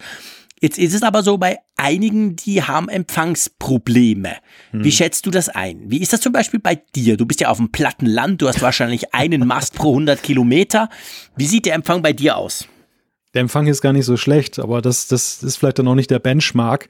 Also hier in der Region ist tatsächlich das LTE-Netz erstaunlich gut ausgebaut, was vielleicht aber auch daran liegt, dass hier die an der Nordsee das eine ausgeprägte Tourismusregion ist und dass die Netzbetreiber eben das große Geschäft wittern und dann in dementsprechenden Infrastruktur hier stark investiert haben. Aber ja, also die, die Entwicklungskurve dieses Empfangsgate war die, dass halt relativ schnell eben dann Aussagen kamen, hm, bei mir springt das halt auf Edge zum Beispiel zurück, wenn dann schlechter Empfang bei LTE ist, wo ich vorher dann 3G hatte stattdessen, bei dem 10er oder beim früheren Modell. Und ich habe im ersten Moment das so ein bisschen für mich abgetan, weil es ja auch diese Klagen gab über diese weggefallene Symmetrie. Wir hatten es ja auch mal hier als Thema in der Sendung, mhm. dass eben unten dann diese Lautsprecherlöchelchen dann nicht mehr jetzt in gleicher Zahl sind, sondern eben unterbrochen werden beim 10S auf der linken Seite, dann eben durch diesen zusätzlichen Antennenstreifen. Da dachte ich, naja, das ist so ein bisschen miese Petrigkeit, nach dem Motto, es ist nicht nur unästhetisch, sondern funktioniert auch nicht. Mhm. Aber mittlerweile muss man sagen, es kocht immer mehr hoch und es sind immer mehr Meldungen zu lesen in der Richtung, dass augenscheinlich da vielleicht doch ein kleines Problem besteht und das dann aber natürlich dann zu sehen ist, aber auch mit der jeweiligen Empfangssituation, in der das Gerät verwendet wird. Dass also es durchaus sein kann, dass wenn man vielleicht das abdeckt mit dem Finger, weil man es ja auch in der Hand hält, das ist ja immer das Problem dann, ähm, das hat ja aber Apple damals ja auch schon klein, versucht klein zu reden beim iPhone 4 nach dem Motto, du hast es so, vorhin so schön gesagt, dieses äh, Jobs-Zitat, du hältst es einfach falsch. Ich meine, das, das kann man nie so einfach sagen, dass man es falsch hält. Wie, wie, soll man so ein Smart Es gibt ja nicht so viele Möglichkeiten, ein Smartphone zu halten. Mhm. Und es ist dann halt möglicherweise eher ein konzeptionelles Problem, wenn viele Nutzer das dann bemerken, dass sie Probleme haben. Es ist halt wieder auch darum die Frage, ähm, wie viele sind davon betroffen? Wir haben ja einige Nachrichten auch bekommen von Nutzern, die gesagt ja, haben. Wir, wir haben, haben einige Nachrichten bekommen. Ich, es gibt aber auch nicht wenige Nachrichten, die oder Leute, die schreiben, dass sie eigentlich einen besseren Empfang haben. Ich persönlich würde mich vielleicht sogar dazu zählen. Ich habe ja jetzt, letzte Woche hatte ich Ferien, das war natürlich cool, um das neue iPhone auszuprobieren, aber gleichzeitig war es nicht so richtig Real-World-Test.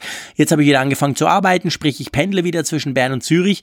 Hatte jetzt das Gefühl, aber das ist sehr schwierig abzuschätzen, weil ich grundsätzlich fast überall recht guten Empfang habe. Es sei also mindestens so gut. Ähm, von dem her gesehen, es gibt ja jetzt auch aktuell einen Bericht von, jetzt finde ich es natürlich gerade nicht hier, ähm, von so einer Firma, die quasi diese Empfangsqualitäten bei Smartphones testet, die jetzt den neuen iPhones einen besseren Empfang, zumindest rein technisch gesprochen, Antennen, Strahlungs, blah, empfangstechnisch haben die gesagt, das sei besser als bei den vorherigen. Also das ist eine schwierige Gemengelage und ich würde das jetzt auch nicht um, ich, ich, ich möchte das nicht negieren, ich möchte nicht sagen, das gibt's nicht. Ich möchte aber auch nicht sagen, das ist jetzt ein tatsächliches Hardware-Problem, eine größere Sache.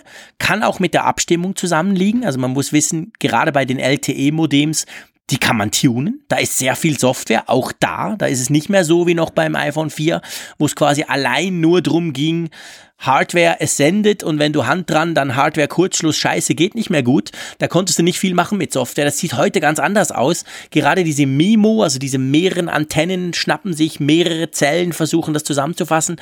Da, das ist sehr viel mit Software. Also von dem mhm. her gut möglich, dass da auch ein Software-Update dann vielleicht bei denen, die schon Probleme haben, Abhilfe schafft. Ja, und du hast dann gerade einen wichtigen Hinweis gegeben, denn es ist ja auch tatsächlich ein Spagat für die Hersteller. Wir haben ja auch hier jetzt schon mal drüber gesprochen, über diesen sogenannten SAR-Wert, mhm. bei dem die iPhones traditionell eher nicht so gut abgeschnitten haben, also manchmal eben strahlungsstärker unterwegs sind als dann Geräte von anderen Herstellern. Und auf der einen Seite wollen die Leute einen tierisch guten Empfang haben mit den Geräten und auf der anderen Seite wollen sie nicht, dass sie irgendwie dann was abstrahlen.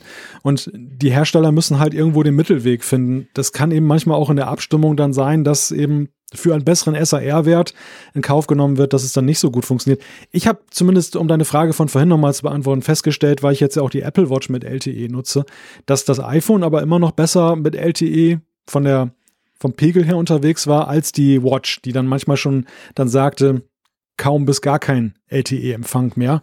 Also deshalb bin ich okay. da geneigt, auch zu sagen, dass, dass ich nicht das Gefühl habe, dass es jetzt tierisch schlecht irgendwie läuft auf dem iPhone und eigentlich habe ich gar keine Veränderung zu vorher festgestellt. es ist interessant. Also ich hatte lustigerweise einen gegenteiligen äh, Effekt bei meiner Apple Watch 4. Aber ich muss sagen, ich hatte natürlich die Apple Watch 3 und die, ähm, die Apple Watch 3 ja auch schon mit LTE. Ähm, bei der hatte ich, also die Apple Watch 3 hatte definitiv einen schlechteren Empfang als die Apple Watch 4.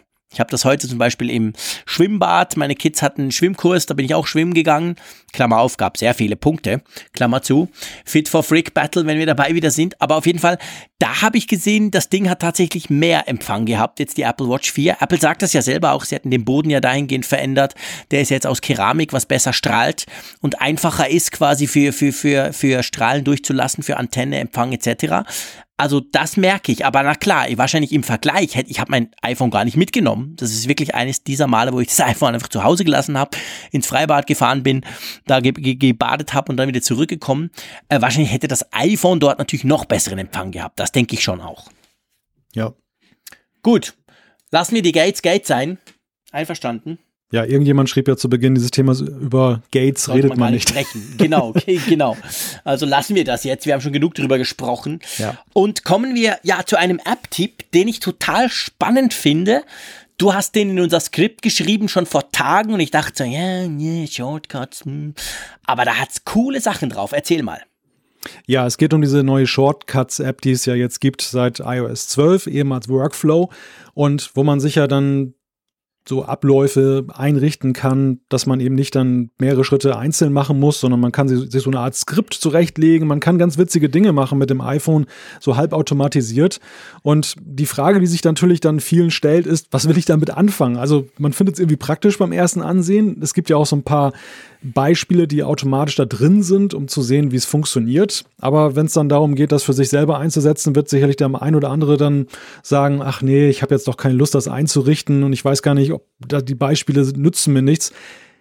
Andere fragten dann eben auch, und diese Nachrichten erreichten uns auch, gibt es nicht irgendwo auch mal so eine Galerie oder irgendetwas, wo man dann so Anregungen findet? Und eine die wir da eben aufgetan haben und die ich ganz äh, schön finde, einerseits ästhetisch, aber andererseits eben auch vom Angebot her. Die heißt shortcutsgallery.com. Ist keine offizielle Apple-Seite, aber das macht auch nichts, denn äh, das ist nicht minder interessant. Und da finden wir eine ganze Reihe von Shortcuts vor, die man sich dann runterladen kann per Klick. Das muss man nur antippen und dann wird gefragt, wenn man es mit dem iPhone aufruft, ob man es dann bei sich installieren will. Und dann kann man es einsetzen, zum Beispiel ein Wassermanager. Sprich, habe ich genug Wasser getrunken heute, das kann ich damit so ein bisschen mitplotten. Wer schon mal zurückzählen will bis Silvester, kann dann auch so einen Countdown da einblenden. Es gibt die Möglichkeit, Shortlinks mit Bitly schnell einzurichten, mit einem Druck und so weiter und so fort. Also ganz witzige Ideen, die da umgesetzt werden. Ich glaube, es gibt auch irgendwo so eine Sache, wo man so Bildschirmfotos mit so einem iPhone 10s Rahmen dann mal eben schnell versehen kann. Und genau, genau, wo wir ja sonst eine App für haben, jeweils, die, Richtig. die wir brauchen. Es gibt coole Sachen. Also ich, ich bin absolut der Typ, weil ich bin, ich gebe ich offen zu, ich bin viel zu faul, um mir das alles zusammenzuklicken selber. Das, zum Teil, je nachdem, kann man ja sehr komplexe Dinge tun aber ich möchte mir das einfach am, am liebsten schon runterladen, so wie das bei IFTTT ja der Fall ist, wo du ja auch quasi solche, solche, solche Applets selber haben kannst schon und nutzen. Ich habe mir zum Beispiel, ich habe eins gesehen, da kannst du YouTube-Videos runterladen und dann direkt bei dir in deiner Fotos-App speichern. Super easy. Du, du copy-pastest einfach den Link rein, dann den Rest macht er. Und solche Dinge. Also ich bin ziemlich angetan und habe auch gesehen in den letzten paar Tagen dieses Shorts, Shortcuts Gallery kommen das wächst. Also da, da laden immer mehr Leute ihre Shortcuts hoch, die sie zusammengestellt hat.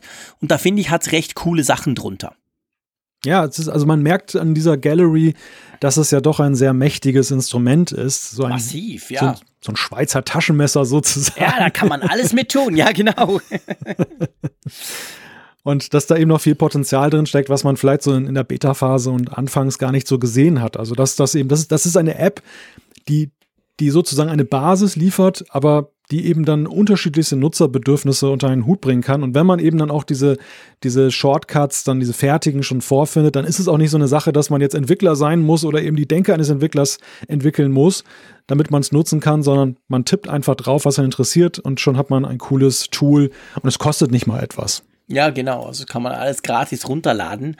Das ist cool. Wir verlinken das in den Show Notes leider noch nicht verlinken, und ich würde das ja gern, aber solange das nicht geht, lästere ich halt weiter, können wir auf die Seite, die sagt, hey, Apple Pay ist jetzt gestartet in Deutschland. Aber lustigerweise, obwohl es noch nicht gestartet ist, gibt's ja immer wieder Gerüchte und die gehen ja teilweise sogar weiter. Jetzt ist zum Beispiel die Rede davon, dass Apple Pay Cash vielleicht bald in Deutschland starten könnte, wo ich mich dann frage, ja, Moment, braucht's dann nicht zuerst noch Apple Pay? ja. Aber klär uns mal auf.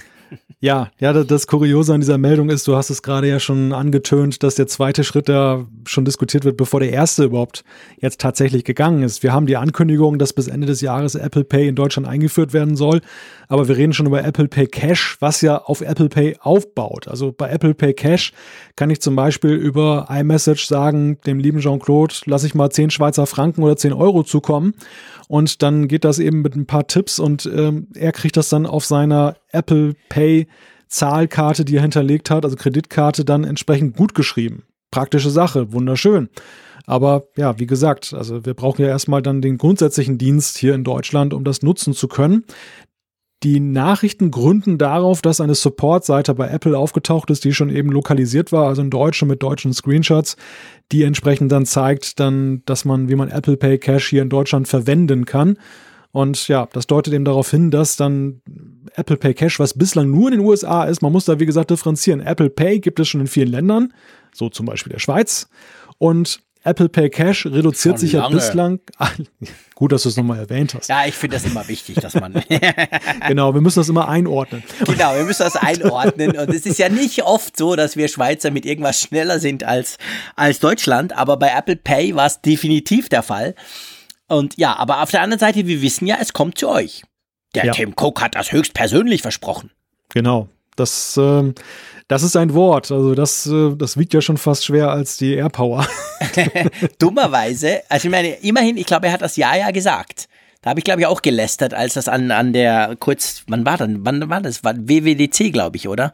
Entwicklerkonferenz, irgend sowas war das, glaube ich, als Nein, das rauskam. Glaub, oder war es schon vorher? Beim, beim, bei so einem Analysten-Call, bei, bei dieser, bei den Quartalzahlen ah, ja, hat er das stimmt, gesagt. Genau, das war, glaube ich, schon im Mai oder so. Ja. Und er hat gesagt 2018 und ich habe damals gesagt, ja, weißt du, 2018 ist noch lang und du hast schon ein bisschen gelächelt und hast dich schon gefreut, Apple Pay gleich auszuprobieren. Okay, wir haben erst den 3. Oktober heute bei ähm, Zeitpunkt der Aufnahme, aber ähm, ja, ich denke schon nach wie vor, ich glaube, damals habe ich gesagt Weihnachten. Bis jetzt sieht es nicht so aus, als komme es morgen oder übermorgen bei euch. Ja, gemein wäre es ja, wenn es dann tatsächlich in der letzten Woche dieses Jahres erst käme. Und da haben wir doch Beispiele, oder? Ja, wir machen dann wahrscheinlich gerade unsere Ferienfolge, unsere traditionelle dann zwischen den Jahren. Genau, oh ja, dann, stimmt. Dann kann ich nicht mal frohlocken, dass es dann hier funktioniert. Das wäre natürlich fies. Ja, das wäre natürlich fies. Dann machen wir eine Sonderschaltung zu mir in die Berge, zum Matterhorn oder so. aber ja, auf jeden Fall, das soll noch kommen, aber wir wissen spätestens seit dem HomePod, dass Apple solche Fristen manchmal ganz, ganz knapp ausreizt, wo sie es quasi am Tag, am letzten Tag des Frühlings kam der HomePod nach Deutschland und sie haben gesagt, ja, im Frühjahr, also äh, von dem her gesehen würde ich mich jetzt noch nicht unbedingt freuen, aber spannend ist ja auch zu gucken, wenn Apple Pay kommt, ob es dann vielleicht tatsächlich gleich zusammen mit Apple Pay Cash kommt. Was dann insofern interessant wäre und für mich als Schweizer die Frage stellt, ob wir dann auch Apple Pay Cash kriegen, weil das ist im Moment ja, wie du gesagt hast, auch nur in den USA verfügbar. Das wäre natürlich ein, ein, großes Bonbon für die leidgeplagten Deutschen, die ja jetzt so lange warten mussten auf Apple Pay. Und ich finde, dass das wäre so marketingmäßig natürlich auch ein witziger Move. Also weil, weil man einfach wegkommt von diesem Makel Deutschland als eines der, der letzten Länder ist übertrieben, aber gefühlt letzten Länder kommt jetzt auch mal in den Genuss von Apple Pay, dass man dann gleich sagt, ja, aber dafür seid ihr das zweite Land oder eben sehr früh mit dabei mit einigen anderen, die Apple Pay Cash nutzen können, also dass man gleich so richtig in die Offensive geht. Und für Apple ist es ja auch so, Apple Pay Cash einzuführen, ist ja mit weitaus weniger Voraussetzungen verbunden, als eben Apple Pay einzuführen, wo, wo sie ja eben das Problem haben, dass eben sie Partner brauchen, dass sie Klar. Kreditinstitute brauchen, die sie unterstützen, dass die Infrastruktur dafür da sein muss. Aber Apple Pay Cash spielt sich ja alleine im Apple Kosmos ab und basierend auf der Apple Pay Infrastruktur. Das heißt, das einzuführen kann ja eigentlich gar nicht so ein großes Problem sein gegenüber Apple Pay. Naja gut, ihr Deutschen wollt ja sowieso nur mit Bargeld zahlen, also von dem her braucht ihr das ja gar nicht, oder? Oh, bitte mach dieses Fass nicht auf, das gibt Zuschriften. ja, das meine ich. Okay, genau. Vergessen wir wieder, aber wir schneiden nix, keine Angst, das ist immer alles live. Nicht nur live jetzt hier im Livestream, sondern natürlich dann auch für euch, die euch das Ganze anhört. Also es wird nicht rausgeschnitten. Aber lass uns mal zu einem anderen Thema kommen, zu einem Thema, was dich ja schon ziemlich beschäftigt hat, was dich davon abgehalten hat, deinen Mac zu aktualisieren auf äh, OS, 10, äh, OS Mojave. Jetzt hast du es ja doch gemacht. Wir haben am Anfang drüber gesprochen. Aber ja, du hast dein Bootcamp, glaube ich, konvertiert oder umgezogen, oder? Ja, genau. Mein Bootcamp ist jetzt eine VM. Und äh, ich, ich stand ja vor dem Dilemma, ich habe ja Windows dann über Bootcamp dann auch immer installiert gehabt auf meinem Mac. Und äh, Bootcamp wurde jetzt bei dem Fusion Drive nicht mehr unterstützt bei der Installation von Mojave. Da hieß es dann, Installation kann nicht gemacht werden, erstmal Bootcamp wegmachen. Ja, super. Und dann war für mich die Frage, was mache ich damit? Ich hätte gerne Bootcamp behalten, weil es ja eben so der native Zugang ist für Windows, also die beste Performance bietet. Es gab dann auch viele Tipps von Hörern, wo ich auch an dieser Stelle nochmal Danke sage, unter anderem der Alex, der hatte mir ein großes Tutorial zugeschickt, dann eben das umzuziehen auf eine externe Festplatte. Da gibt es bei 9 to 5 Mac eine ganz witzige Anleitung, die allerdings auch ein bisschen aufwendig ist. Also das zu machen, da muss man sich auch eine Menge Zeit nehmen, um das zu realisieren. Das, hätte, das hätte so beide Sachen in Einklang gebracht, Bootcamp und Mojave.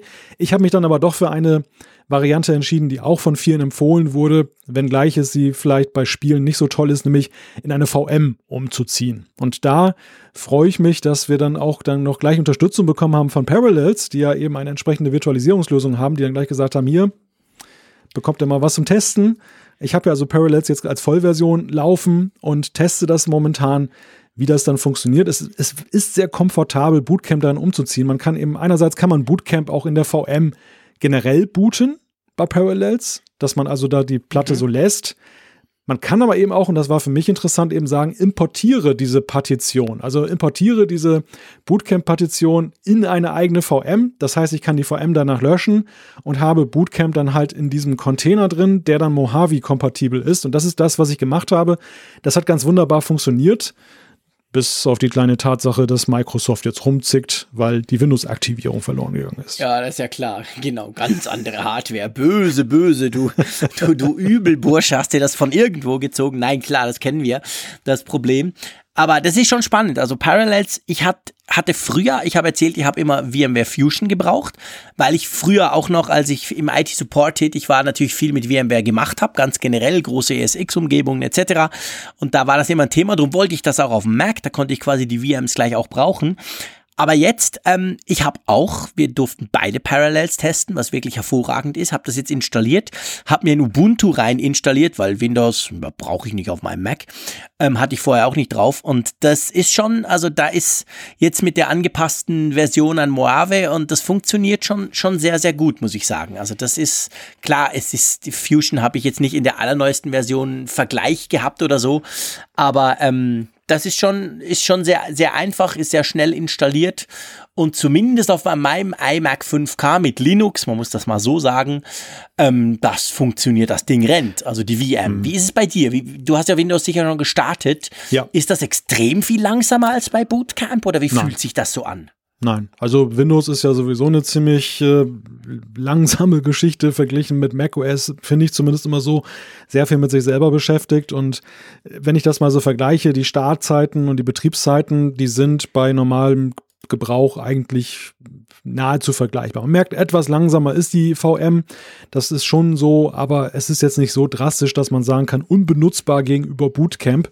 Und mhm. das ist schon beachtlich. Es ist ja überhaupt interessant. Ich habe ja auch die, das Thema Virtualisierungslösung immer mal wieder in größeren Abständen getestet.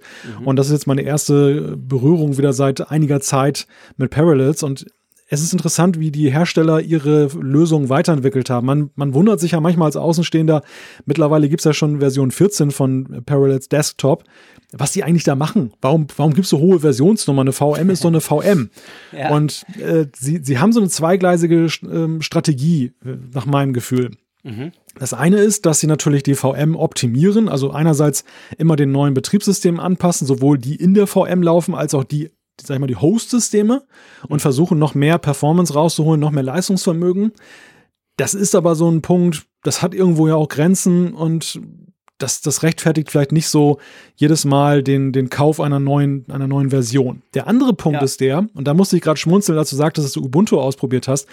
Es ist ja auch so, die, diese Virtualisierungslösungen laden ja mittlerweile regelrecht zum Spielen damit ein. Ja, Weil genau. Es kommt so ein Screen, der sagt dann eben, was willst du damit machen? Willst du ja, genau. Willst du Windows installieren? Hast du Bootcamp und so weiter? Aber er, er bietet auch an, zum Beispiel frei verfügbare Betriebssysteme, Ubuntu und was da noch alles so war, dann eben automatisch zu installieren, sodass man eben mit Linux ein bisschen rumspielen kann.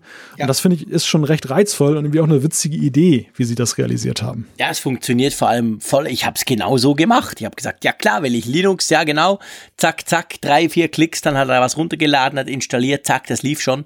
Also das geht dann wirklich super einfach, super schnell.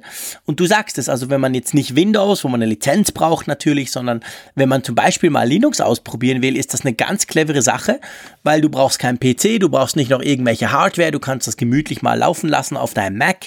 Wenn du es nicht mehr willst, putzt du es runter. Also ist schon cool. Und Parallels hat ja auch eine 30-tägige Testversion. Also man kann das tatsächlich auch mal testen, indem man Parallels quasi testet. Genau, richtig. Man muss sich da nicht gleich darauf einlassen, dass man den, den Preis dafür ausgibt, sondern man kann 30 Tage damit rumspielen und diese Fun äh, Version ist dann auch vollwertig. Also es gibt dann noch natürlich noch pro Tools und so weiter, die kriegt man, wenn man die, die etwas teureren Pakete kauft. Aber das braucht es eigentlich gar nicht, um jetzt mal so grundsätzlich mit dem Thema äh, Virtualisierung in, in Kontakt zu kommen. Und äh, ja, ich finde das halt wirklich sehr interessant. Also aus, aus der Not ist ja eine Tugend geworden, möchte ich fast schon sagen. Mhm. Mein Windows-Problem ist vorläufig gelöst. Und, ähm, ja, Mojave ich, läuft auch dank dem Michael, also eigentlich genau. alles gut. Richtig. Ich werde, ich werde weiter darüber berichten. Ich, also ich bin noch ganz am Anfang bei Parallels, will noch ein bisschen intensiver damit rumspielen und werde einfach mal berichten, was man damit noch so anstellen kann. Ja, definitiv. Also das Gleiche gilt natürlich auch für mich. Es ist jetzt kein Testbericht, den wir hier machen. Dafür haben wir noch zu wenig Zeit investiert. Das kommt dann noch. Also wir werden uns ab und zu mal etwas darüber berichten, wie wir damit umgehen. Apropos darüber berichten, lieber Malte, wollen wir mal zur Umfrage der Woche kommen. Zur letzt wöchigen Umfrage. Die dieswöchige, die bringen wir dann gleich. Einverstanden? Ja, die ist sehr ziemlich, ziemlich eindeutig ausgefallen. Ey, aber sowas von. Und wir haben ja jetzt gerade über Bootcamp gesprochen. Also wir hatten ja die Frage, benutzt du Bootcamp auf deinem Mac? Und das war natürlich eine klare Frage. Es war nicht, benutzt du Windows in irgendeiner Form, sondern quasi Bootcamp, ja oder nein? Und wenn Bootcamp, natürlich Windows, logisch. Ähm, ja, und dann ähm, 1941 Teilnehmer haben mitgemacht. Und 67 Prozent, ich, ich sag's gleich, einverstanden. 67 Prozent haben gesagt, nö, nutze ich nicht. Habe ich auch geklickt. das habe ich mir gedacht. Noch? Das habe ich mir gedacht. Ja, und äh, wenn es wenigstens, wenn wenigstens der zweitgrößte Teil des Kuchens dann genau. Nutzer gewesen wären, aber ja, 21 Prozent haben gesagt, nee, ich nutze nicht nur Bootcamp nicht, ich besitze nicht mal ein Mac. Das tut mir persönlich natürlich sehr weh, muss ich sagen, aber okay, wenn es denn sein muss. Nee, klar, kann man ja. Ähm, ja, und dann immerhin 12 Prozent haben gesagt, ja, nutze oder plane ich. Ähm, ja, da muss man, da muss man eigentlich nicht viel dazu sagen, oder? Äh, ja, also ich, ich, ich habe mich jetzt nicht der Illusion hingegeben, dass jetzt jeder zweite eine Windows-Installation auf seinem Mac auch laufen hat. Ich glaube, dass das schon eine spezielle Funktion ist, diese, dieses Bootcamp. Und ähm, dass es auch weniger geworden ist über die Jahre, weil einfach auch viele, die vielleicht am Anfang konvertiert sind von Windows oder vom PC zum Mac, dann das vielleicht noch genutzt haben, aber so wie ich dann auch ja, sag ich mal, bei der Alltagssoftware, und das muss ich ja in meinem Fall auch sagen. Am Anfang war es noch so, da hatte ich noch mein Star Money für Windows, was ich dann gerne weiter nutzen wollte. Und dann brauchte ich eben dann Bootcamp, um Windows laufen zu lassen auf dem Mac, weil ich wollte eben, ich, ich fand erst keine, keine vergleichbare Lösung auf dem Mac und im, im Webbrowser Online-Banking zu machen, war auch noch nicht so verbreitet. Und dann, dann war man noch eine Weile da drauf. Aber diese Alltagssoftware, weil es einen nervt, dieses ständige Hin- und Her-Gebute, das, das lässt man auch dann sein und sucht sich so über die Zeit Alternativen. Und meine Bootcamp-Installation ist jetzt auch eigentlich nur noch saisonal im Einsatz, wenn ich dann tatsächlich dann eben aus beruflichen Gründen mal was testen wollte unter Windows. Also das ist, glaube ich, schon so ein Punkt, wo ich denke, über die, die Jahre hat sich das auch sehr stark relativiert. Und ob heute noch so viele von, vom PC auf den Mac konvertieren, weiß ich nicht. Ich meine, einerseits ist Windows ja auch ein bisschen besser geworden über die Zeit. Und Klar. andererseits, glaube ich, ist da auch viel abgegrast mittlerweile auch schon an wechselwilligen Nutzern. Ja, und trotzdem ist es natürlich eigentlich eine, eine, eine, schöne Möglichkeit zu wissen, dass man das machen kann, weil das durchaus dem einen oder anderen quasi den, ich sag mal, den Umstieg, wenn er denkt, ja, wäre schon cool, ich möchte eigentlich mal einen Mac, aber dann kann man sagen, ja gut, du kannst ja mal einen Mac äh, unter Windows betreiben und dann guckst du halt zwischendurch mal, ob, du, ob dir Mac OS auch gefällt und sehr oft ist ja dann so, dass die Leute sagen, ja, cool, und dann am Schluss bleiben sie bei Mac OS sitzen. Das zählt ja schon auch noch, zumindest die Möglichkeit, das machen zu können. Aber ja, offensichtlich wird das von euch zumindest oder von den 1941 Leuten, die da mitgemacht haben, nicht so stark genutzt. Apropos Nutzung, die neue Frage. Die neue Frage für unsere Umfrage der Woche, die liegt mir tatsächlich persönlich am Herzen, lieber Malte. Und das, obwohl sie von mir stammt. Ah, ich bitte dich, du liegst mir auch am Herzen. Na Quatsch, nee, nicht wegen dem, sondern es geht um ein Thema, das mir tatsächlich sehr wichtig ist und wo ich feststelle, dass ich manchmal auf komplettes Unverständnis stoße. Ja. Also das passiert einem hier und da mal, aber doch bei dem Thema bin ich immer ganz erstaunt. Und zwar ist die Frage eigentlich ganz eine einfache. Schützt du dein Smartphone mit einer Hülle? Und ich weiß jetzt gar nicht, ob ich was darüber sagen soll. Nee, vielleicht lieber das nächste Mal. Vielleicht ist es besser, sonst, sonst tun wir es schon so ein bisschen in. Was meinst du? Nee, ich kann ja doch was sagen. Ja, Stamm, Stammhörer Komm. wissen ja, wie du tickst. Ja, die, genau. Ich habe immer eine Hülle drum. Bei jedem Smartphone, bei jedem Testgerät, das ich länger als drei Tage teste, kaufe ich mir zuerst eine Hülle, bevor ich die überhaupt auspacke. Ich käme nie auf die Idee, einen 1700 Franken Smartphone ohne Hülle zu betreiben. So schön es auch sein mag. Ich finde mein iPhone X, äh, scheiße, 10S, 10S Max, oh. finde ich fantastisch in Gold. Ich liebe es, aber ich würde doch, da, kann, da muss doch eine Hülle drauf, mein Gott, wenn das Ding einmal runterfällt. Hm. Aber offensichtlich äh, sehen das ganz viele Leute nicht so ich stelle das immer wieder fest auf Twitter, die mir dann ganz empört schreiben, was, du machst eine Hölle drum, du Spinner. Und ich denke dann, ja, warte mal ab, bis dir das erste Mal runterknallt, weil mir fällt mein Smartphone zwar nicht oft, aber ist doch auch schon runtergefallen. Ähm, ja, drum ist das natürlich eine Frage. Wie sieht's bei dir aus? Du musst dich jetzt auch noch outen. Hülle oder keine Hülle? ja, ich habe mich ja letzte Woche fulminant geoutet, Stimmt. als ich dann nicht mal sagen konnte, genau. welche Farbe mein Testgerät hat, weil es in der Hülle verborgen ist. Und ich habe auch noch viel Schelte dafür gekriegt über Twitter im Sinne von, der, der, der kennt jede Nuance seine, der Farbtöne seiner Apple Watch Armbänder, aber der weiß nicht mal, welche Farbe sein iPhone hat. Also insofern selbstredend, dass ich auch so ein Hüllenfanatiker geworden okay. bin. Und äh, ja, aber ich, es ist dennoch so, es ist eine Glaubensfrage und ich, ich habe auch immer wieder mit Leuten zu tun, bei denen ich dann sehe oder eben höre, dass sie eben auch dann Hüllen verschmähen, dass sie sagen, ja, ich sehe zwar den Sinn, aber ich, ich will dieses pure Erlebnis und ich kann es auch nachvollziehen. Ich meine, natürlich, äh, gerade das iPhone ist so ein Gerät, ein Handschmeichler, was eben auch ja irgendwie pur schön ist. Aber das ist natürlich schon irgendwie auch ein volles Risiko, was man fährt. Und mich würde es einfach mal auch mal sehr brennend interessieren, wie unsere Hörerschaft das sieht, also oder handhabt, ob ihr Hüllen nutzt und wenn ja, auch was für Hüllen. Das ist auch noch eine spannende Frage. Und ich, ich lese einfach mal die Antwortoptionen ja, vor. Als er wäre, ich nutze eine Hülle, also ja, mit einer festen Hülle auf Vorder- und Rückseite, denn es gibt ja auch diese Dinger, die man so zuklappen kann. Dann die Hülle nur auf der Rückseite, so wie das, was ich hier zum Beispiel aktuell habe dann mit einer Hülle zum Überstreifen. Das sind diese iPod-Socken, die sehe ich auch bei manchen Leuten, dass sie das in so einer Socke verschwinden lassen. Nein, habe ich noch nie Doch. gesehen. Okay. Ja, oder, oder, oder halt so eine, so eine Hülle, wo du so einen Bindfaden hast oder so, wo du so ziehst und dann, dann ploppt es so ein bisschen raus. Okay, habe schon wieder was gelernt. Spannend. Dann natürlich die Option mit einer unbekannten Lösung. Vielleicht habt ihr euch selber was gebastelt aus Krepppapier und so weiter und Gummibändern. Dann natürlich, nein, ich verwende keine Hülle oder aber ich besitze gar kein Smartphone. Ja, die, die, diese Frage, also ich meine, bei 98 Prozent der Leute, die Smartphones besitzen, das sind so die allgemeinen Umfragen, die auch wir ab und zu hier in der Schweiz machen, dürfte das schwierig sein. Aber es ist natürlich interessant. Wir knallen das rein. Mal gucken, wer, wer da klickt. Aber ja, also es, es interessiert mich wirklich. Das mit der Hülle, das ist so ein Thema, das viele Leute ganz sehr ernst nehmen. Eben auch die, die sagen, nein, niemals. Denn von dem her bin ich da sehr, sehr gespannt, wie das dann nächste Woche aussieht. Ja, Malte. Ähm, Feedback. Feedback. Das muss noch rein. Ja, selbstverständlich. Wir sind wieder relativ spät, das spielt aber keine Rolle. Wir machen das einfach und drum gehen wir jetzt rüber zum Feedback. Feedback muss man ja sagen, wir haben, wir kriegen nach wie vor sehr viel Feedback von euch. Drum hat das immer einen festen Bestandteil bei uns. Meistens haben wir weniger Zeit, als wir denken dafür, aber wir sind sehr dankbar, dass ihr uns das schickt und gerade auch zu dieser Keynote, zu der großen Keynote-Folge und zu, zu der Diskussion um die neuen iPhones, da kam natürlich extrem viel Feedback. Und darum schlage ich vor, ähm, wir legen doch mal los. Der Florian, wenn du den mal vorlesen magst, der hat sich Gedanken eigentlich so um die Nutzung und um den Preis von diesen Smartphones gemacht. Genau, Florian schreibt, äh, das ist eine relativ lange Zuschrift. Früher habe ich alle zwei bis drei Jahre einen neuen PC, Mac, Rechner für 1000 bis 1500 Euro gekauft. Das Ding habe ich am Tag, wenn es hochkommt, zwei bis drei Stunden am Tag genutzt und mich ständig damit beschäftigt, dass Backups da sind, Updates installiert sind und neue Programme getestet. Alles das, was ich damals gemacht habe, kann ich heute mit einem iPhone machen. Homebanking, zum Beispiel Reifeisen in der Schweiz hat da tolle Apps, E-Mails, Videos schauen, surfen. Seit die iPhones groß, schnell und die Apps vorhanden sind, brauche ich eigentlich keinen Rechner mehr.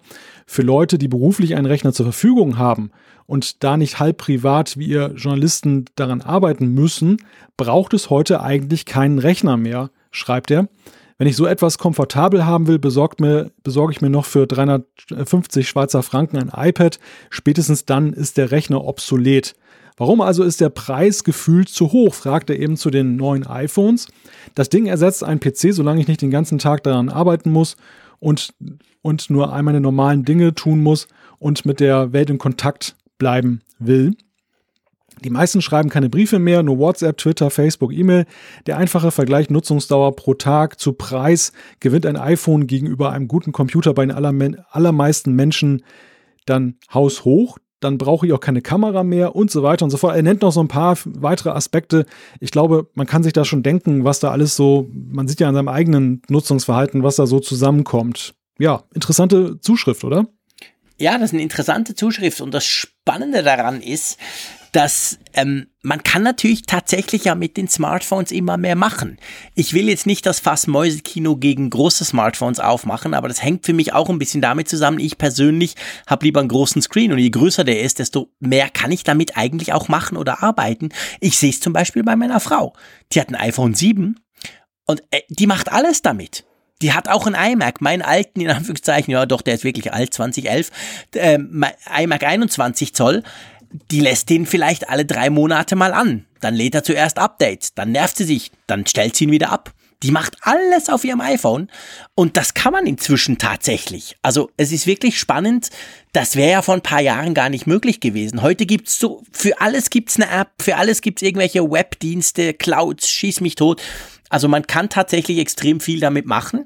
Und ich meine, das mit der Nutzungszeit, ja, ich glaube, das kann man nicht widerlegen. Also wenn du rein mal gucken würdest, Preis, Nutzung pro Tag, da ist natürlich jedes Smartphone schlägt jeden PC, oder?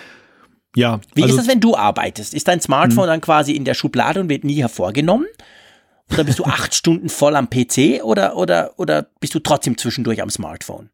Ich bin zwischendurch auch am Smartphone. Und natürlich, also ich glaube, beim Smartphone muss man ja zwei Komponenten sehen, die zum zu diesem zu dieser großen Zeit, diesen großen Zeitanteil geführt haben. Der eine Punkt ist halt der, dass tatsächlich Anwendungen, die man vorher mit anderen Geräten gemacht hat, übergewechselt sind zum Smartphone. Da möchte ich mal zuallererst die Kamera nennen. Also die, die Zeit, die ich an einer Spiegelreflexkamera oder einer Kompaktkamera in der Vergangenheit dann äh, genutzt habe, die, die habe ich, verbringe ich jetzt auf dem Smartphone, weil ich damit auch fotografieren kann. Auf der anderen Seite hast du aber eben natürlich auch Zeiten der Nutzung, die du früher gar nicht hattest. Wo man sich jetzt ja, fragen kann, stimmt. wo man auch nochmal unterscheiden kann zwischen ähm, rumgedaddel und sinnvoll. Also es gibt neue Anwendungen, die gab es damals einfach gar nicht. Und mhm. die, die haben ihren Zweck, die ver verbessern unser Leben und uns die Gesellschaft. Es gibt aber natürlich auch viel Spielerei, in die man halt, zu der man verlockt wird, die es früher so gar nicht gegeben hat, weil keiner hat ja seinen 486er mit CGA-Grafik dann im Rucksack gehabt, um in der Bahn dann rumzudaddeln und Doodle Jump zu spielen. Das, das kannst du eben erst, seitdem du das Smartphone eben ständig dann allgegenwärtig bei dir hast. Aber es ist keine Produktivnutzung an der, an der Stelle. Ja. Aber ungeachtet dessen, natürlich, klar, wenn man den Zeitanteil im Leben sieht und dann, dann mal vergleicht, also der, der Fernseher ist dann ja fast schon der, der Benchmark. Was geben Leute für einen Fernseher aus? Die Dinger sind ja auch, wenn sie groß und, und, und viel Technik haben, schweineteuer. Und mhm. das ist den Leuten locker mal anderthalb tausend Euro wert. Da zuckt ja, gar keiner mit der Wimper. Und ja. beim Smartphone ist dann ein Riesengeschrei, obwohl es eigentlich noch viel mehr kann, als eben nur Fernsehen anzuzeigen. Und viel mehr genutzt wird auch. Ja. Ja, ich glaube halt natürlich die ganz generelle Preisdiskussion. Wir haben dann wahrscheinlich in den nächsten Wochen immer mal wieder so ein paar solche Inputs, die das von verschiedenen Seiten beleuchten. Viel hängt halt auch damit zusammen, wenn man so ein bisschen die Historie anguckt. Es ist ja nicht so, wir hatten alle keine Smartphones, wir waren alle irgendwo im Mittelalter und dann paff fiel uns ein iPhone 10s Max für 1700 Euro auf den Tisch, sondern es fing ja irgendwo an und man wusste ja, so ein iPhone 6 hat früher irgendwie 600 Euro gekostet, das gute Modell und das Plus vielleicht 650 und jetzt, also es ist natürlich, das hat sich halt weiterentwickelt, aber ich glaube, die, die Schere müssen wir gar nicht aufmachen, das können wir dann im andermal noch diskutieren, aber es ist sehr spannend, also einfach mal so ein bisschen zu gucken, auch mal so ein bisschen zu vergleichen, wie viel Zeit man halt mit dem Smartphone verbringt, selbst wenn wir das Gedaddel weglassen, denke ich, ist es immer noch sehr viel. Hm. Und das setzt vielleicht den Preis ein bisschen in Relation. Vor allem, wenn man bedenkt, dass man das ja nicht jedes Jahr wechseln muss oder sollte, ja. sondern dass man das ja auch ein bisschen länger behalten kann. Man muss natürlich auch die andere Seite nennen. Ich meine, klar, die Hersteller versuchen dann ja eben auch mit der Argumentation dann eben das Geld abzuschöpfen, was man früher eben für anderes ausgegeben hat. Ja. Es ist aber ja nun nicht zwangsläufig so, dass ja eigentlich dann im Sinne von Weiterentwicklung von Technologie der Nutzer eigentlich immer den gleichen Sockelbetrag Geld ausgeben muss, sondern wir haben ja auch viele Beispiele von Weiterentwicklung. Ich nenne nur mal das Thema Breitband-Internet was hat man damals für die ersten Internetzugänge für ein Schweinegeld ausgegeben, für eine schlechte Leistung? Ich erinnere mich noch meinen ersten Modemzugang ins Internet Mitte der 90er Jahre, was da an monatlicher Rechnung zusammengekommen ist, da 100 Mark und mehr und für eine total desaströse Verbindung. Und heute habe ich 400 Mbit und zahle dafür einen Pauschalbetrag pro Monat, der weitaus geringer ist. Und ich meine, Weiterentwicklung muss ja nicht immer heißen, dass der Preis gleich bleibt, sondern im Idealfall auch, dass Dinge weiter zugänglich werden und günstiger werden. Und so ist es ja auch dann bei den Smartphones ein bisschen. Die Technologie, die zugrunde liegt, ist ja nicht jetzt so schweineteuer in der Herstellung, sondern vieles ist ja auch dann günstiger in der Summe als jetzt dann die vielen Geräte, die wir früher gehabt haben. Das, das sagen wiederum die anderen. Also es ist am Ende ist es schwer, glaube ich, die, die, die reine Wahrheit zu finden, was der richtige Preis ist. Aber es ist halt interessant, sich mal Gedanken eben darüber zu machen. Und deshalb fand ich diese Zuschrift von Florian eben auch sehr erhellend, dann einfach ja, mal auch sich das zu vergegenwärtigen. Ja, ganz genau, definitiv. Apropos die reine Wahrheit, ich glaube, da passt unser nächster, ähm, unsere nächste Zuschrift ganz gut. Die kommt von Matthias. Er ist Arzt und er wollte uns mal erklären. Wir haben ja über EKG gesprochen, wir haben über die EKG-Möglichkeit der Apple Watch 4 gesprochen, die bei uns zwar noch nicht funktioniert, aber die dann kommen soll. Und er hat uns mal eine, finde wie ich finde, sehr lange, aber wie ich finde, auch einigermaßen gut verständliche Erklärung von dem Ganzen, die ich hier gerne vorlesen würde. Einverstanden? Ja, sehr gerne. Und zwar schreibt er, durch alle Nerd-Podcasts tönt ein schreckliches Halbwissen, wenn es dann, wenn es um die Herzfrequenzanalyse und dem EKG geht. Ich bin langjähriger Facharzt und möchte euch eine verständliche Erklärung liefern, die zugegebenermaßen etwas länger ist. Und zwar schreibt er zu, zunächst mal zu AFLIP, VH-Fli, Atrialfibrillation, Vorhofflimmern und so weiter. Der Herzschlag wird von den Vorhofknoten erzeugt. Mit zunehmendem Alter oder bei Vorliegen mehrerer Herz-Kreislauf-Erkrankungen kann dieser krank werden und stellt seine Funktion ein. Dann übernehmen viele andere Zellen im Vorhof die Funktion. Das führt aber dazu, dass der Herzrhythmus nicht mehr rhythmisch ist. Dadurch können sich Gerinnsel im Vorhof, vor allem im Vorhofohr bilden, die mit einem hohen Risiko für einen Schlaganfall einhergehen, wenn diese in die Hirngefäße ausgeschwärmt werden. Weiterhin gefährlich ist beim Vorhofflimmern, dass die Herzfrequenz sehr schnell oder langsam werden kann und dadurch die Herzleistung stark reduziert wird. Auch kann beim Vorhofflattern die schnelle Frequenz an die Kammer übertragen werden, was auch zu einer schnellen Herzfrequenz führt. Wie funktioniert die Vorhofflimmererkennung durch die Detektion der Herzfrequenz? Egal ob durch Tasten des Puls am Handgelenk oder optisch durch die Apple Watch, erkannt wird der Herzrhythmus, der in einem gesunden Frequenzbereich sein sollte. Erfasst wird von Schlag zu Schlag die Abweichung der Herzfrequenz, RR-Analyse. Normal ist, dass die Herzfrequenz auch in Ruhe abhängig von der Atmung gering schwankt. Ähm, Anzeige als Herzfrequenzvariabilität in Millisekunden in der Health App. Wusste ich gar nicht, dass sie es kann. Beim Vorhofflimmern ist die Herzfrequenzvariation sehr hoch, da ja der Herzschlag sehr unrhythmisch ist. Somit lässt sich das Vorhofflimmern recht zuverlässig durch die Überwachung des Pulses erkennen. Und wie funktioniert nun das EKG mit der Apple Watch? Das EKG erfasst die elektrische Aktivität des Herz. Eine Möglichkeit ist die Extremitätenableitung, bei der zwei Elektroden an den Armen und normal eine indifferente Elektrode an der Brust angelegt werden. Bei der Apple Watch sind die Elektroden die Rückseite sowie die Krone der Watch. Dadurch lässt sich die elektrische Aktivität erfassen. Das EKG erfasst zusätzlich zur Pulsmessung die Reizleitung im Herz von der Vorhofregung, die Kammernerregung und die Erschlaffung der Kammern. Durch diese einfachen Ableitungen lassen sich vor allem Rhythmusstörungen erkennen, also wie zum Beispiel Vorhofflimmern, Extrasystolen, oder auch zum Beispiel Störungen bei der Reizleitung vom Vorhof zur Kammer. Auch lebensgefährliche Rhythmusstörungen wie Kammerflimmern oder Kammerflattern oder keine elektrische Aktivität, Nulllinien lassen sich erfassen. Aussagen zu akutem oder durchgemachtem Herzinfarkt sind schwierig mit der Apple Watch, da man dazu mehrere Ableitungen zusätzlich benötigt. Es können also durch die Pulsüberwachung, das EKG, viele lebenswichtige Daten über den Herzschlag erfasst werden. Haben wir ganz viel gelernt, oder? Ja, definitiv. Also das, das ist wieder so ein schönes Beispiel von Apfelfunkhörer wissen mehr, wo wir einfach dann noch partizipieren an, an dem Fachwissen, was in unserer Hörerschaft da ist. Und ich finde gerade bei diesem Aspekt, über den wir ja auch gesprochen haben in einer der letzten Sendungen, ist es auch hochinteressant, für uns als Nutzer und, und, und ja, auch die, die darüber reden, dann eben zu erfahren, was, was kann die Apple Watch mit dieser EKG-Funktion, wenn sie denn einmal freigeschaltet wird hier in Europa und was kann sie nicht und, und wie geht das überhaupt? Und deshalb einfach eine super Zuschrift, die es, finde ich, auch dann eben wert war, dass sie dann auch in der ganzen Größe einfach mal vorgetragen wird, weil sie uns dann, glaube ich, in der ganzen Diskussion unglaublich weiterbringt. Ja, definitiv. Also ganz, ganz herzlichen Dank an dieser Stelle an den Matthias, dass du dir die, die, überhaupt die Mühe gemacht hast, das alles nicht nur einfach zu formulieren, sondern eben auch so intensiv ähm, uns hier zu schicken. Das ist ganz cool. Also ganz, ganz herzlichen Dank. Komm, wir nehmen noch eine Zuschrift. Einverstanden? Genau, genau. Eine, die auch stellvertretend für mehrere steht, mhm. die wir bekommen haben zum selben Thema. Da geht es nämlich um das, äh, diese Frage, die wir letztens bekommen haben im Feedback ob man denn nicht eben mit Cloud-Speicher seine Speicherkapazität auf dem iPhone erweitern kann. Und da hatten wir gesagt, nein, iCloud-Speicher nützt euch nichts zur Speichererweiterung, sondern letztendlich spiegelt das ja nur dann das, was dann zum Beispiel in der Fotomediathek ist, schafft aber nicht mehr Platz. Und da weisen uns mehrere darauf hin, unter anderem der Dirk äh, zu Recht, dass das nicht so ganz stimmt. Also zwar per se erstmal im Default-Modus ja, aber dass man dann doch ein bisschen mehr daraus machen kann. Er schreibt nämlich ähm, zum Thema zusätzlicher Cloud-Speicher und Speichererweiterung, insbesondere für gespeicherte Fotos. Man könnte den Umweg gehen und über das Share Sheet, das ist ja dieses, wo man teilen kann, zum Beispiel über Facebook oder E-Mail, dann das weiterschicken kann, ein Foto, kann man ja Fotos und Bilder, Videos auswählen und nach in Dateien sichern kopieren, was da angezeigt wird. In Dateien kann man ja auch Ordner anlegen, zum Beispiel Bilder für Januar, Februar und so weiter und dort seine Aufnahmen organisieren. Dateien sind von allen iOS und macOS Geräten erreichbar. Löscht man die Aufnahmen nun aus der Foto-App, wird unter Umständen erheblich platzfrei. Eine Speicherweitung ist so dann doch nicht ganz unnütz. Oder? fragt er.